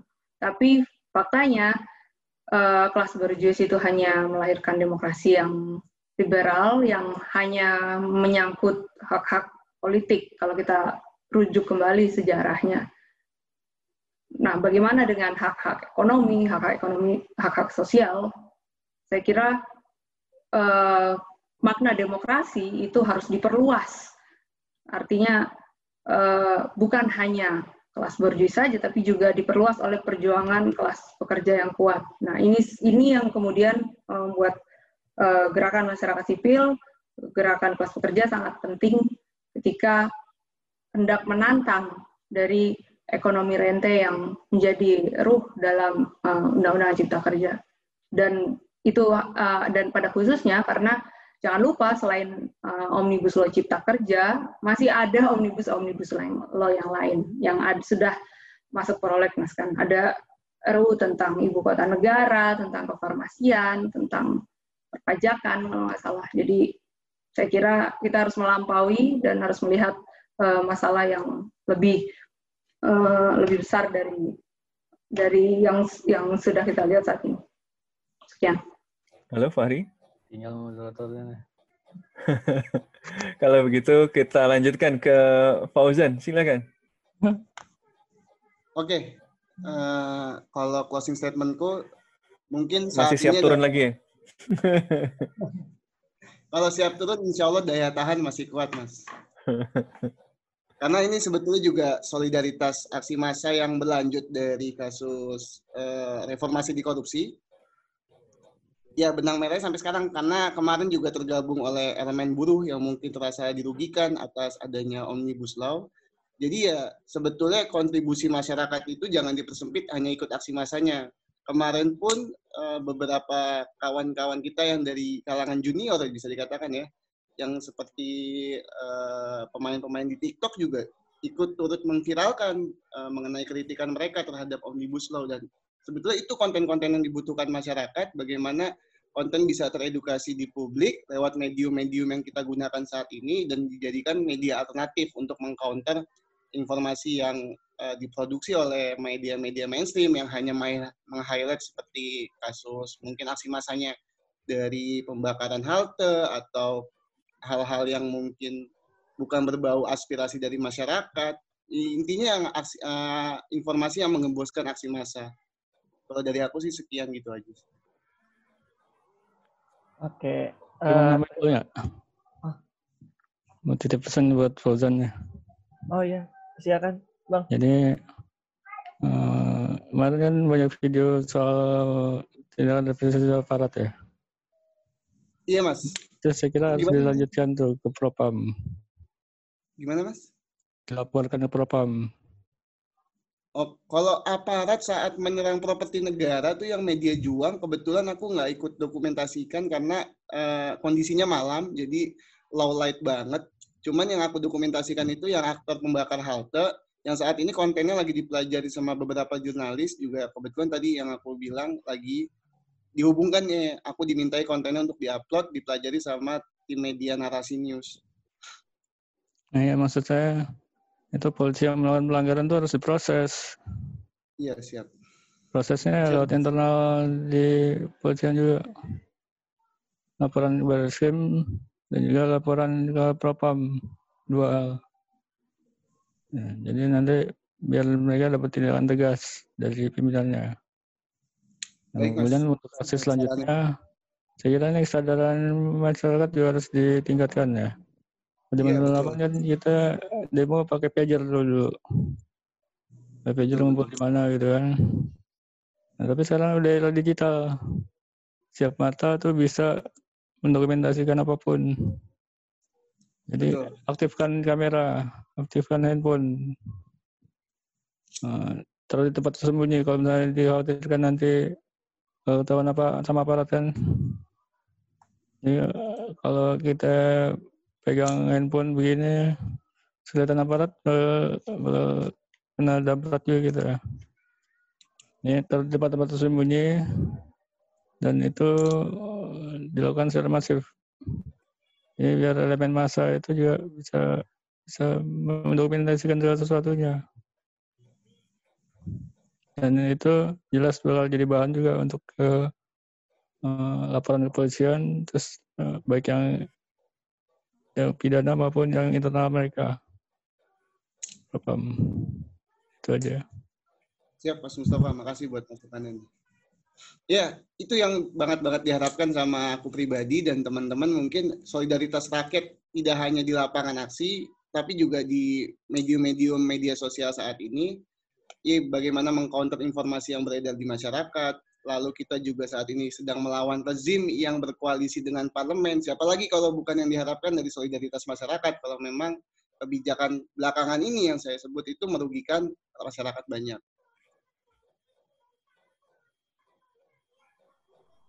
Oke, mantap. Uh, ya, uh, terima kasih semuanya. Uh, kita telah sampai di sesi pengunjung diskusi. Terima kasih untuk uh, semua narasumber yang berkenan untuk mengisi uh, diskusi pada sore hari ini. Terima kasih banyak Bang Sofwan, Bang Tope, Mbak Rafika, dan Mas Fauzan. Uh, terima kasih juga untuk rekan-rekan hadirin yang telah mengikuti diskusi uh, dari awal sampai saat ini. Saya selaku moderator pamit undur diri. Mohon maaf apabila banyak kekurangan. Selamat sore. Wassalamualaikum warahmatullahi wabarakatuh. Waalaikumsalam. Terima kasih Mbak Vika, Bang Tope, Mas Fauzan.